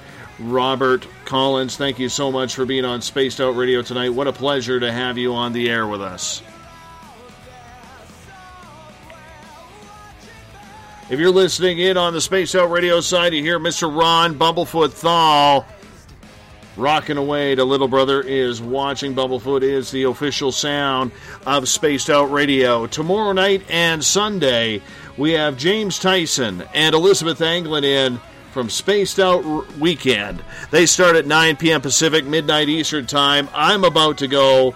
I got my bag packed right beside me in the cabin. I'm heading off into the wilderness to find my Zen, my Chi, and on Sunday I'm going Bigfoot hunting. I got to find it. They're in the hills here of central British Columbia, and I'm going looking. If you want to join me, come on up. We have room in the back seat of the truck.